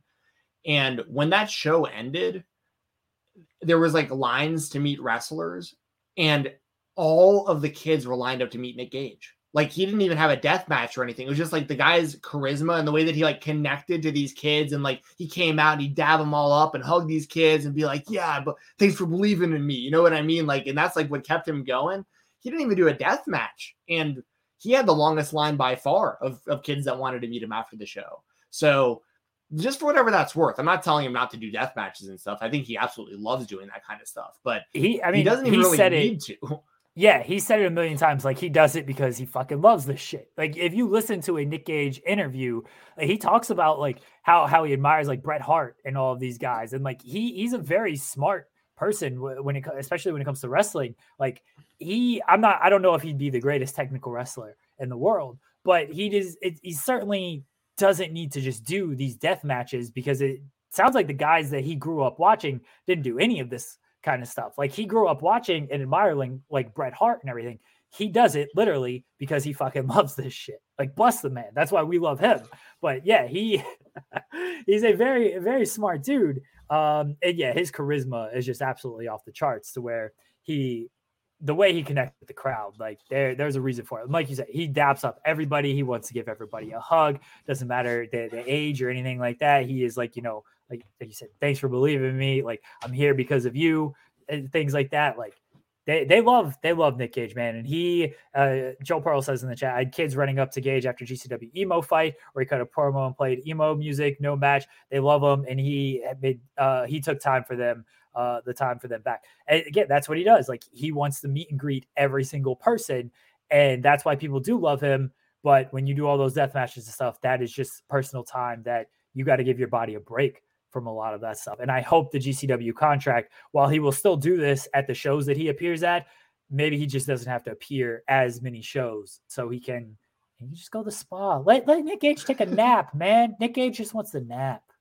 yeah, like Nakamura just wants to surf. Nick Gage yeah. just wants to nap. um, and I think honestly, I think that this is the last thing I'll say about it. And um, I know we got to get to our creator spotlight here in a second, but um, one thing that I think is underrated or people might not quite understand about Nick Gage and why he is so loved by so many of his his really loyal fans is a lot of it is he's so open about his own life Yes. That fans feel comfortable going up to him and confiding in him what they're going through. And that's what's so powerful and why he's such an important piece, not just to wrestling, but especially to GCW, because you can tell like when people are going up and you know he's trying to make his way to the ring, people are going up and hugging him and like saying stuff into his ear a lot of the time. And I know from being there live, it's people going up there and being like, I've even told him before, like, you know, because I know his mom, uh, I think she passed away from breast cancer, if I remember correctly. And like, so did my mom. And it's like, well, I've talked to him very briefly before and be like, man, I've been through that. Like, it is cool to see you, you like representing for people that have, that have been through this kind of stuff and people who have had, you know, rough pasts and stuff. I, I see it all the time. People going up to them and just telling them, in the few seconds they have, just being like, man, thank you for being out here and doing what you're doing. Cause like I went through this kind of stuff too. And like to see you overcome it, like it makes me think that I can overcome it, you know, like, and that's, and that, that's why, and not only is Gage such a important piece because of his death match wrestling and because of just how is and stuff, it's like that connection he has a better connection to to the crowd uh, than maybe anyone I've ever seen from just like like a pure standpoint, like not just like because you think he's a cool wrestler on like a personal level. I don't know if I've ever seen. If you go to a, a show where Nick Gage comes out and his theme song hits, like the entire mood of everything completely changes. I mean, it's like it's like the king has. I mean, he's literally called the King Nick Gage. I mean, like he he shows up and it's all about him, you know, and it's it's uh it's a pretty cool thing. It's a it's a pretty rare thing, and uh, I think that partnership with him and GCW is it's it's perfect. And Brett's the perfect guy to be kind of you know in charge of what's going on here with him too. I think I, I think they both have just a really a really unique relationship, and um, they work really well together. So I'm glad they figured this out. Kai said, Wendy Choo, give Nick Gage a pillow, please. Thank you. Uh, David Arquette sent him a mattress to to use footage for for the documentary. So he's, he's got a king size mattress from David Arquette. I imagine it's a good mattress. I don't know. I assume Arquette's still getting like screen money. Yeah, all that stuff. Eight legged freaks money. Yeah. Um, and I'll I'll say this. This has nothing to do with anything, but uh, Kai brought it up in the chat. I've, I have watched a little bit of NXT 2.0 lately and Wendy Choo is by far my favorite thing on the show. like, tremendous. I, I what a tremendous fucking character, dude. She is me. Like she she sleeps all day and then goes to the arcade when she's not wrestling. Like that's her gimmick. I was like, this is incredible. Like so, yeah, Wendy Choo. Like I'm I'm all about Wendy Choo. I don't know if she can wrestle to save her life. I have no idea. I saw her move where she does like the little like you know. I was like, all right, I'm I'm here for it. So shout shout out to Wendy Choo. Uh, just like there's people out there confining in Nick Gage because they see this, the the someone they can believe in. I believe in Wendy Choo and I believe in the idea of of being lazy and sleeping in and only waking up when and doing work when you absolutely have to and then spending all the rest of your time at arcades. I love it. Ah, I wish I I wish I could believe in that idea. I'd love to. I'd like to believe in that. Unfortunately, got too much other other stuff to do. Joel, I know she can wrestle. By the way, I'm just, I'm just. Come on, Joel. It's Joel you know breaking I'm, kayfabe here. I'm trying to just bring some entertainment here. Right? Jesus, Joel Pearl, ruining everything as usual. Joel is does. Guys, we're gonna get to our creator spotlight. We got Kieran from uh, Wrestle Inn. We talk about uh, a lot of New Japan Pro Wrestling, his dealings with uh, New Japan and posting gifs and how they they hit him with some some copyrights there. Uh, how Wrestle In started. We a shout out to the goat Molly Bell on on the uh during the interview and his his uh, New Japan podcast Noob Japan different interviews that he's done. So we're gonna get to that in just a moment. Uh, we recorded this on Tuesday. Um, I have to pull this up. This is always the the most aggravating part is like trying to pull this thing up so it doesn't seem as smooth as it probably should be. Y'all are gonna uh, watch but, me grow my beard back in yes immediately. I say you will see you'll see a different Steven Jensen. All right, everybody, here we go. Kieran from Wrestle Inn in our creator spotlight. Welcome back, everyone, to the spotlight. It is time for our creator spotlight, and with us from Wrestle Inn, Kieran RH. Kieran, how you doing, buddy? I'm doing great. I'm very excited to be here. Thanks for glad for you for having me on.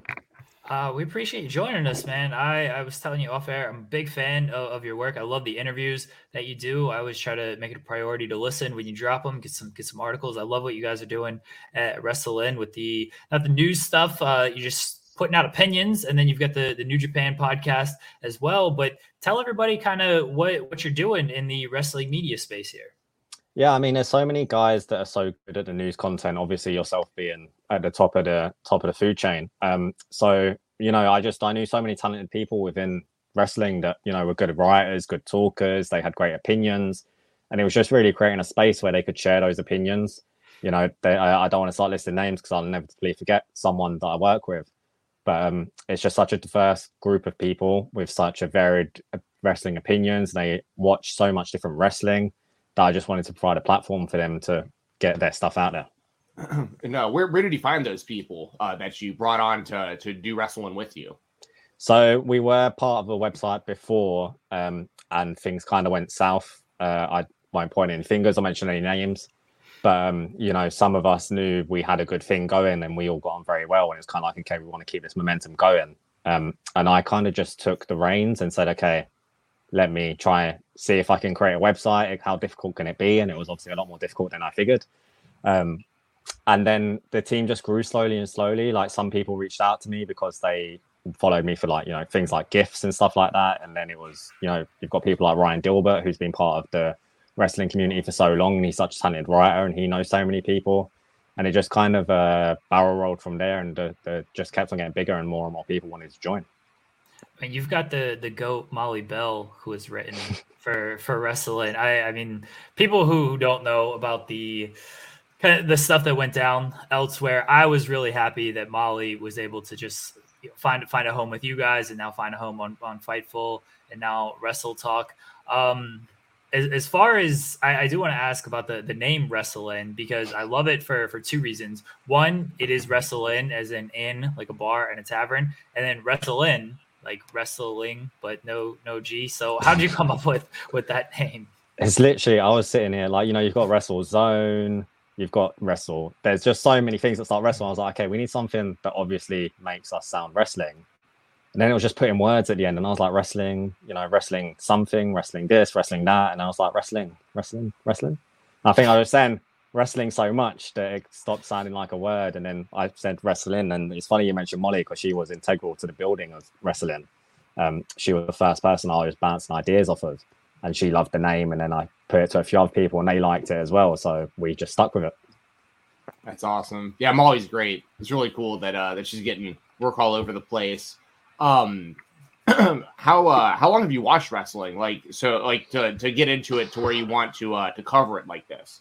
So probably from like out of the womb. I've got an older brother um, by five years. So you know, I grew up watching what he wanted to watch, and he wanted to watch at the time WWF in the Attitude Era. So I watched WWF in the Attitude Era.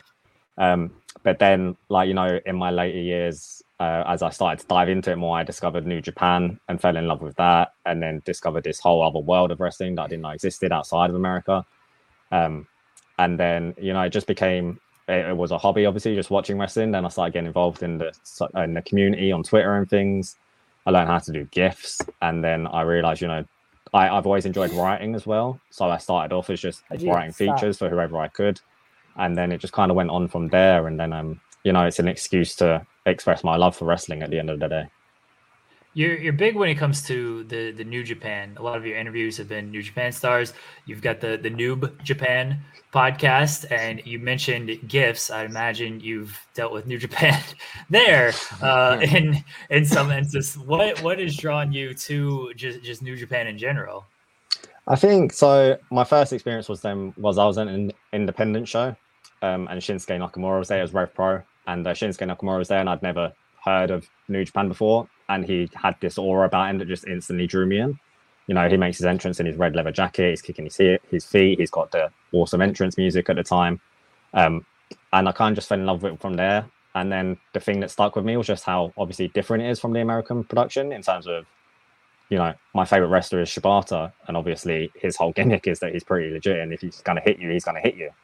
Um, and I saw his match with Ishii at Wrestle Kingdom nine or ten, and it was very much a, okay. I'm gonna like one of them would sit down, the other one would kick them in the back, then they'd switch positions. It was just let's see who's the, the bigger badass, and I'd never seen anything like that before. So I fell in love with it, and then you know discovered Noah and discovered old school old all Japan, and it's just this very real, hard hitting stuff. And I'm like, it, it's really what gets me in wrestling, as opposed to I love all the wrestling, but I'm more of a stiff guy that sounds so wrong. I enjoy the stiffer wrestling more than say the high flying aspects and things like that. you mentioned two of my favorite New Japan wrestlers of all time, Nakamura and Shibata. Um, how what what's your feelings been since Shibata has come back? He's like testing the waters. Like it looks like he's going to make a full on return, but he's kind of like easing his way back into it. Yeah, I mean, when he showed up unannounced at the G1 and uh, had the little five minute thing with Zack Sabre Jr., I was literally on my sofa watching it by myself. No one else was home, and I was crying my eyes out. And I've never reacted like that to anything in my life before. Um, so it's just like a, a, dream come true. Like he, it's amazing that it's happening. Like he should never be even teaching wrestling. Like, he's lucky to be alive, obviously, let alone five years later to come back and have a wrestling match. Um, so of course I'm concerned as a fan that loves him so much of what he can and can't do, but nobody knows it better than himself. So at the end of the day, I'm just going to enjoy it whilst I can. The fact that he is back and that he is somehow miraculously wrestling again.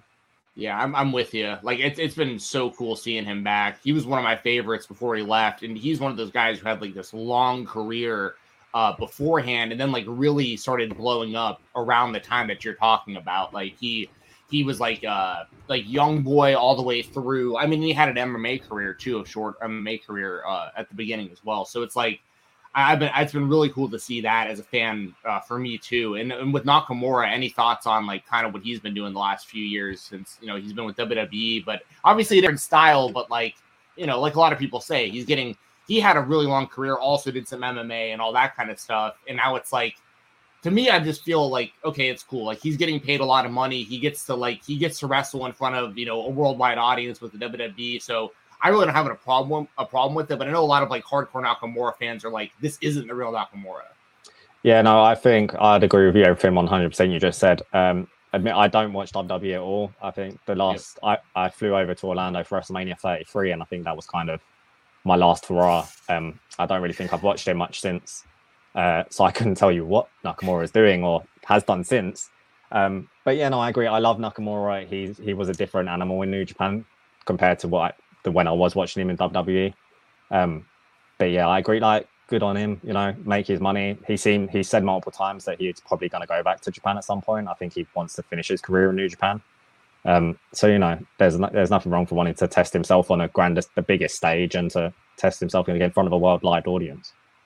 Nakamura gets to surf. That's the thing, that's right? The meme, right? Yeah, yeah, that's the meme. That's that's that's what he wants to do. WrestleMania 33. Jesus, I, that was Roman and, and Undertaker. Undertaker. Yeah. yeah. I was at that also. So. Yep. Yeah, so where the Hardys came back. Yeah. yeah, that was awesome. That that place went. That was one of the biggest pops I've ever experienced live. Like I was at WrestleMania 30 also, like when when Danielson won the title and everything, and like that Hardy pop was like comparable to to like the WrestleMania 30 Danielson thing. That that was awesome. But then at the end of WrestleMania 33, you know, we're all led to believe the Undertaker is retiring, and that was what like the whole thing was based around. And then when he came back, I just felt like I was just kind of like we were all just kind of cheated that night, you know. And the match wasn't even good between Roman and Undertaker. no, it really wasn't. I mean, that's one of the uh, detriments why I kind of moved away from WWE. Is just you know, something like the Undertaker, they don't seem to just respect the history in a way. I suppose like you got a guy like Shawn Michaels had a perfect retirement, and then he came back and tarnished it with that Saudi Arabia match, which you know even I saw, and I don't watch WWE just because of how much controversy there was surrounding it. Um, whereas you get like not just New Japan, but the Japanese promotions in general, they in like use their history to progress their future in their current, and they'll, you know, harken back to it and everything. Kieran, tell us about the uh, the Noob Japan podcast and what you're doing with that. Yeah, so the idea is I wanted to get some uh, content out there where I could speak rather than type, um, and obviously podcast is the easiest outlet. And I didn't want to just have a, another podcast where I just talk about what's going on in wrestling. There's so many people doing that, and some of them are really great, some of them not so much, of course. But there's a lot of choice out there if from what you want to listen to when it comes to something like that. So I wanted to offer something a bit different. And I know, you know, Japanese pro wrestling has never been more accessible and uh, more enjoyed by Western fans than it is now. But it can be difficult to get into still. Like this a whole new roster of people that you don't know their names, their moves, who they are. The factions are a big thing in Japan. So I wanted to kind of offer a, uh, an introduction to that. So each episode just focuses on a wrestler. Uh, there'll be someone on that knows a lot about the wrestler and someone on that tends to know not so much about the wrestler. And the two just have a discussion. Someone, you know, like try and teach each other like a teacher and student and explain, you know, who this person is and why they're great and why they should check them out. Um, I had Chris Dickinson on a podcast and he spoke about Shinya Hashimoto, and uh, he spoke for an hour and he could have spoken for 10 hours. Um, his love of professional wrestling especially in japan is i think it's unmatched. But yeah no it's really just a, an outlet and an introduction for fans to discover some new wrestlers yeah, I think you do a good job of that. Mentioning Chris Dickinson, uh, I saw on your uh, your page. You also got Karl Fredericks, Alex Coughlin, uh, those kind of guys who I know. excuse me, excuse me, mainly from uh, years of watching them on the independent scene.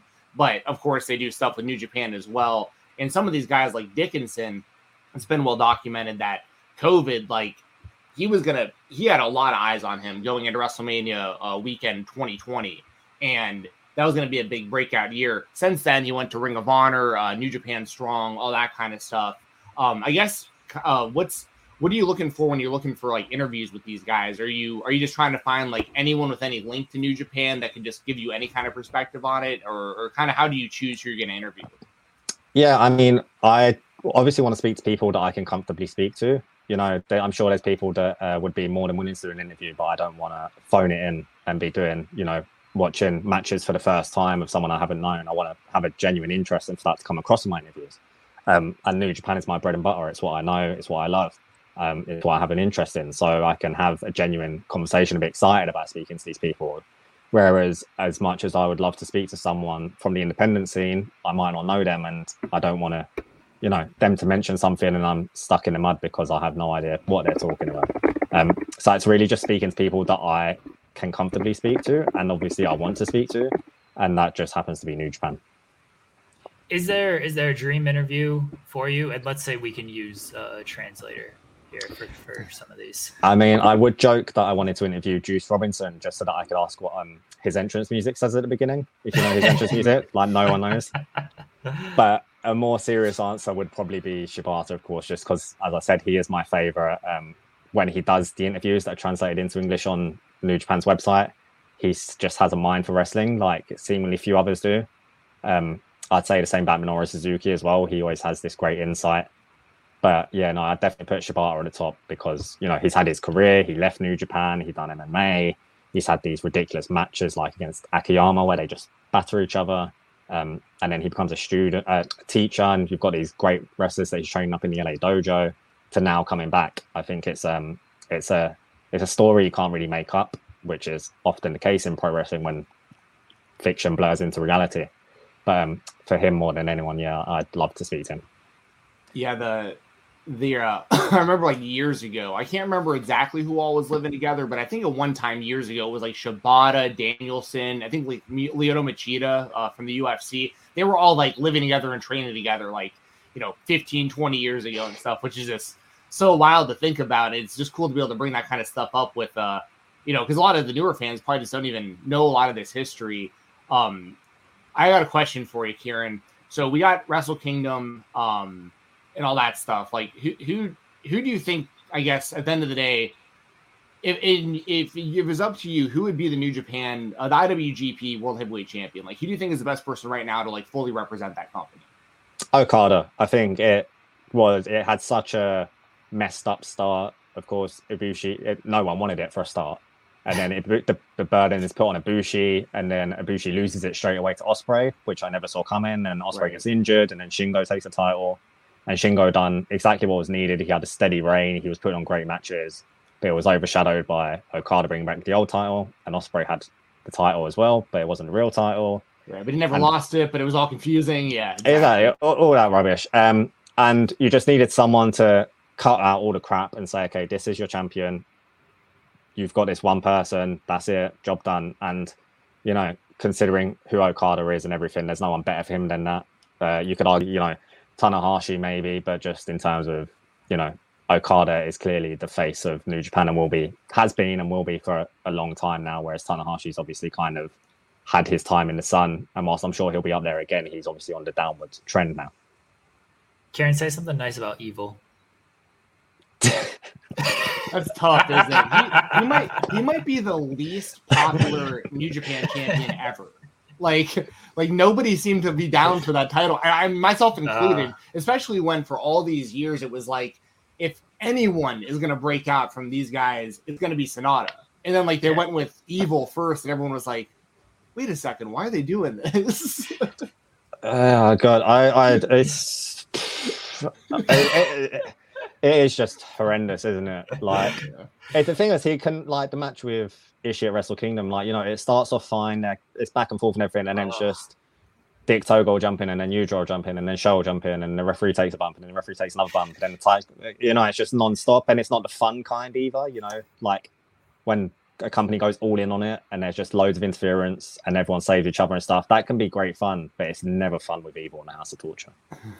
It's it's awful. I mean, I know the pandemic didn't help New Japan, but man, when they put that title on Evil, it just interest got killed for a lot of people, uh, my, myself included. Uh, my last one here for you. Your, your interviews are called A Drink at the End. Do you encourage your guests to, to drink before or during the interview?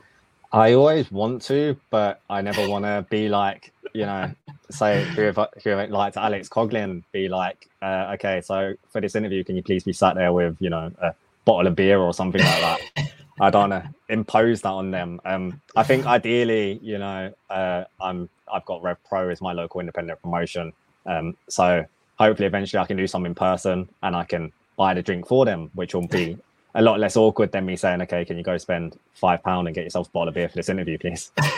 I would imagine some of them have got got one in the fridge. They could they could just go grab. Come on now.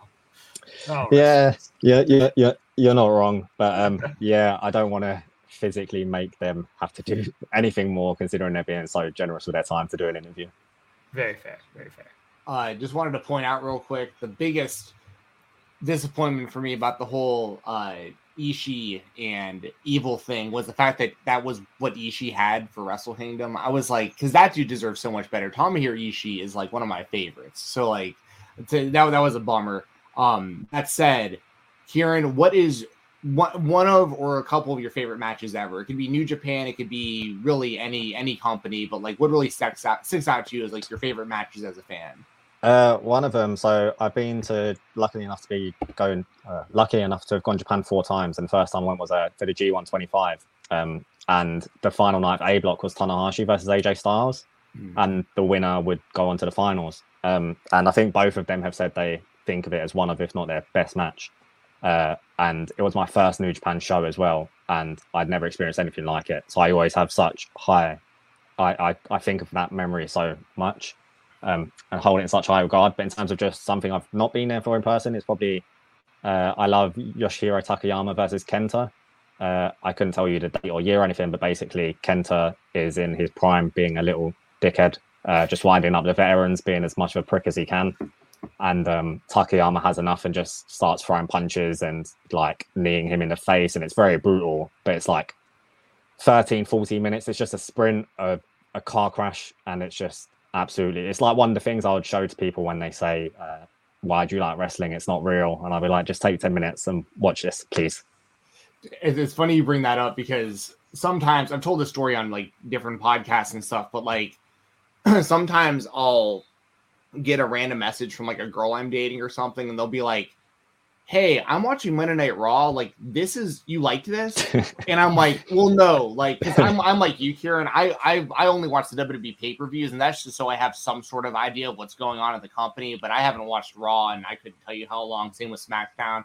But it's one of those things where like, it's it's it's interesting from like a casual perspective, or just like not even casual, just anybody who doesn't really know much about wrestling everyone associates wrestling with WWE like they would like McDonald's and fast food and like Coca Cola and, and soda and all that stuff. And it's like, it's it's interesting hearing you say that just because I've been through it myself where it's like, it's like, yeah, I, I, love wrestling, but like that's not really what I'm talking about. Like if you watch New Japan, I, I tell people watch watch TBS on Wednesdays. That's really more kind of what I like. Uh, New mm-hmm. Japan, independent stuff, IWTV, like GCW and like that's the stuff I'm always pushing people towards. And then every now and then someone will hit me up and be like, dude, you actually like wrestling? I'm watching on Monday right now. And I'm like, dude, that that's not the same thing as what I'm talking about.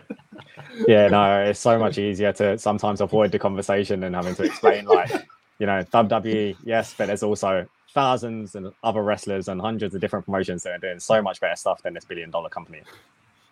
Yeah, I was um one, one of the kids was asking me like, oh, do you watch? Do you like WWE, AEW? I was like, you know, there's like a thousand promotions out there that I have to write about and cover and everything. there, there's really there's so much wrestling out there. There is something for everybody. And yeah, if you try to explain people uh, that WWE that WWE is wrestling, it's a it's a long conversation, a very long conversation. Kieran, let the people know where they can find you at. Yeah, so you can find me on Twitter at Kieran RH2 because New Japan suspended my first one and uh, of course, and you can. So, okay, okay, okay. I, I, do have to. Sorry to cut you off. I gotta ask, like, did they just hit you with the DMCA and then that's just like it? You don't have any type of retort or anything. Like, I don't know how that works, but I know a lot of people have been hit with it. Yeah, so you get uh like strikes and it will take mm-hmm. down your content, and you can dispute it, but it's nigh on impossible to actually do so. Uh, but you know, it's pretty fair to be honest in that you get so many before they suspend your Twitter account.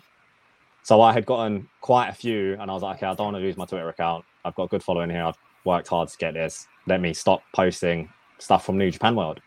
So I was posted, and the, the, the final straw that broke the camel's back is I posted a screenshot of backstage comments, which I took from YouTube. And TV Asahi hit me for that and said I took it from New Japan World, which really pissed me off, obviously, um, because you know the subtitles look different. It's all different. It's very clearly taken from YouTube, not from New Japan World. Um, and you know, I responded to Twitter and said, "Look, there's clearly proof. Here's a link to the video from their website. Here's a link to the video from YouTube." And uh, like six, eight months later, I didn't hear back. So I responded to my query, and it was like, "Your case has been closed. Um, you're not getting your Twitter back, basically." So yeah, they I know they have been big sticklers on that, and it's pissed off a lot of people. And I don't think that's helped them in terms of like growth in America. Now they post their own gifs and stuff, but they're a little behind on it. And it's so weird to me because like the Ospreay Ricochet stuff blew up so big, and that was what introduced a lot of people to New Japan. So for them to go about and do this, and Rocky Romero said like, or and Kevin Kelly have been like, you know, we're working on it. We want to make this correct, and then like nothing really kind of came of it. I imagine it's way above their pay grades. Yeah, they are. I I've spoken to them guys myself and some others, and they are working on it. To be fair, but I think the the cogs just move slowly in Japan.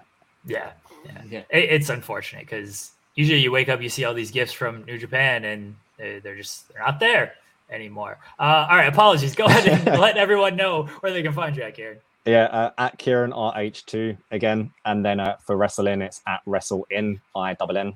And yeah, we've got uh, we have daily features almost, and then we've got a couple of podcasts. We've got New Japan myself, and then Ryan Dilbert has Flight of Five, where he will have a guest on, and they'll just talk about a variety of wrestling topics and pick their top five, whether it's you know their favorite wrestlers or something as silly as uh, their favorite performances from wrestlers in the films is a recent one, and of course, you know that's got guys like Roddy Piper on there for They Live and Andre the Giant for Princess Bride, of course. Everyone go go check it out wrestleinn.com go follow kieran. Kieran want to thank you for joining us here on the creator spotlight. Guys we'll be back in just a moment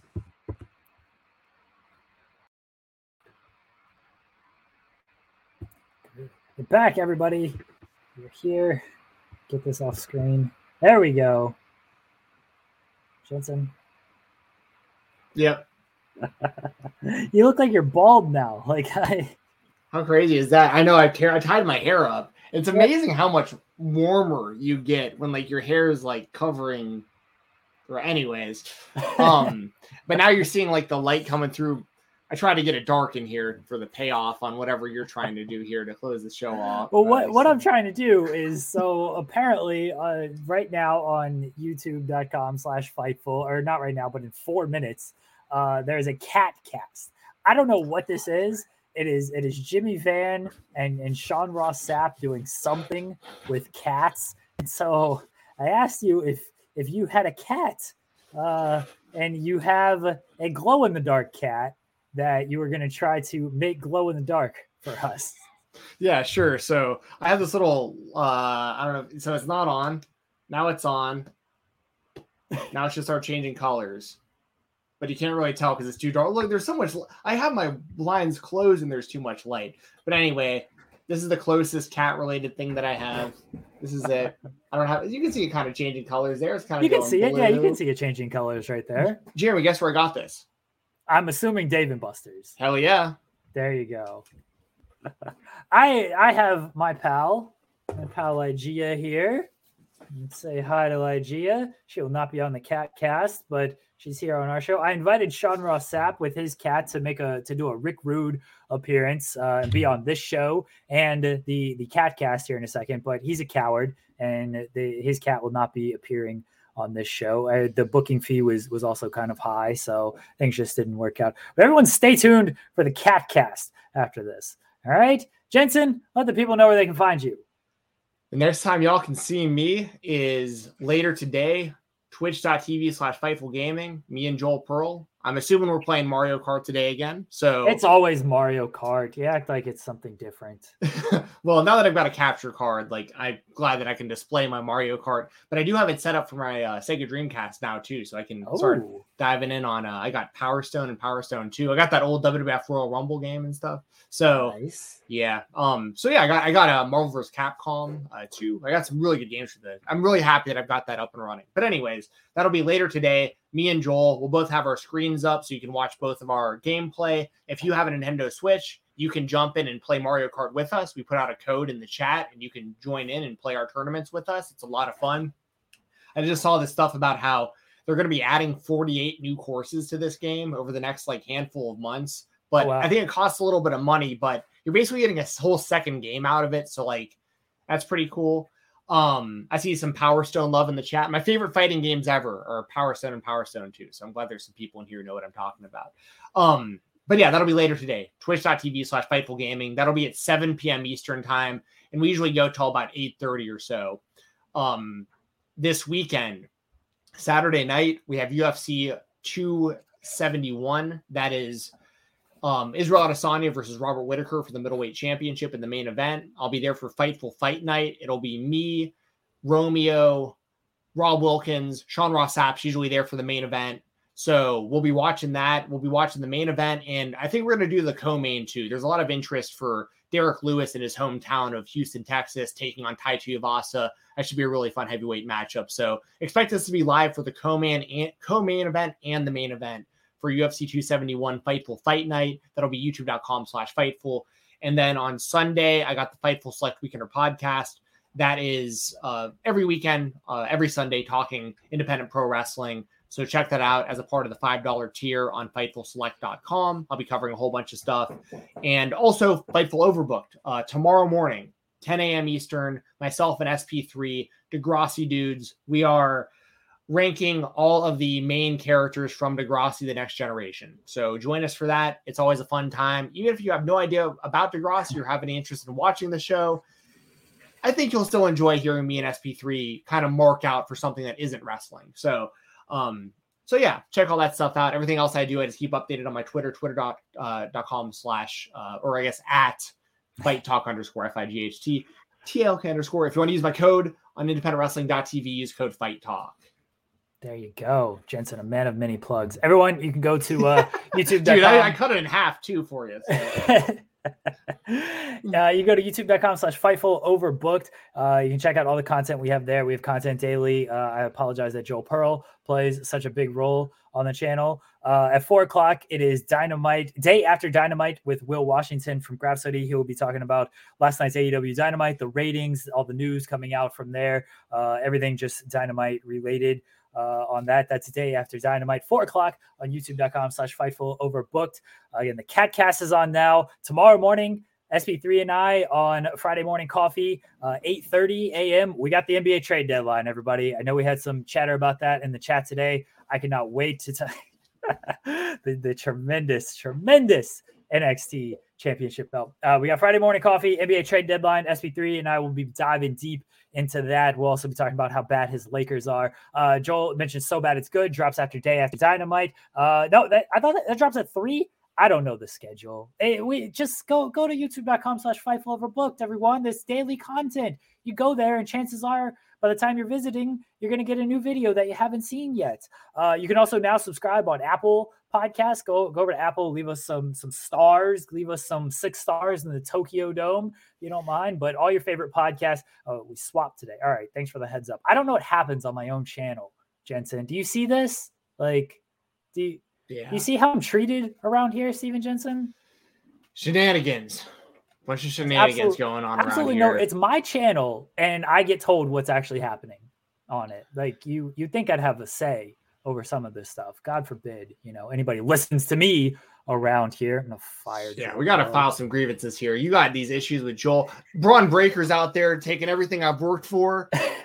So yeah, we got a lot going on. A lot, a lot, a lot to take care of on both of our ends. Fightful Overbook's going well though, man. I I, I do like uh, seeing all the uh, all the positive uh, feedback for Overbook so far. So It's been great. I, am really happy with everything that's been happening in spite of Joel Pearl. But we, we're going to continue to to work and build and continue to do some fun stuff on that channel. So everybody can go over there. Guys, we appreciate it. We'll be back next week uh, talking kind of the week in WWE, AEW, Indies, and other. And we'll have a new person in the creator spotlight. Everybody, we'll talk to y'all next week. Back at 3 p.m. Eastern next week, assuming everything goes well and there is no personal happenings that – rearrange my schedule again. I apologize for the for the early. It's two p.m. Eastern. Two, yeah, two p.m. Yeah, yes. yeah, Back at two p.m. Eastern next week. Again, assuming everything holds up on my schedule, guys. You guys enjoy your week. Enjoy the weekend. Talk to y'all. Enjoy the Super Bowl. Talk to y'all later, everybody. Say goodbye to your credit card rewards. Greedy corporate mega stores, led by Walmart and Target, are pushing for a law in Congress to take away your hard earned cash back and travel points to line their pockets. The Durbin Marshall credit card bill would enact harmful credit card routing mandates that would end credit card rewards as we know it. If you love your credit card rewards, tell your lawmakers hands off my rewards. Tell them to oppose the Durbin Marshall credit card bill.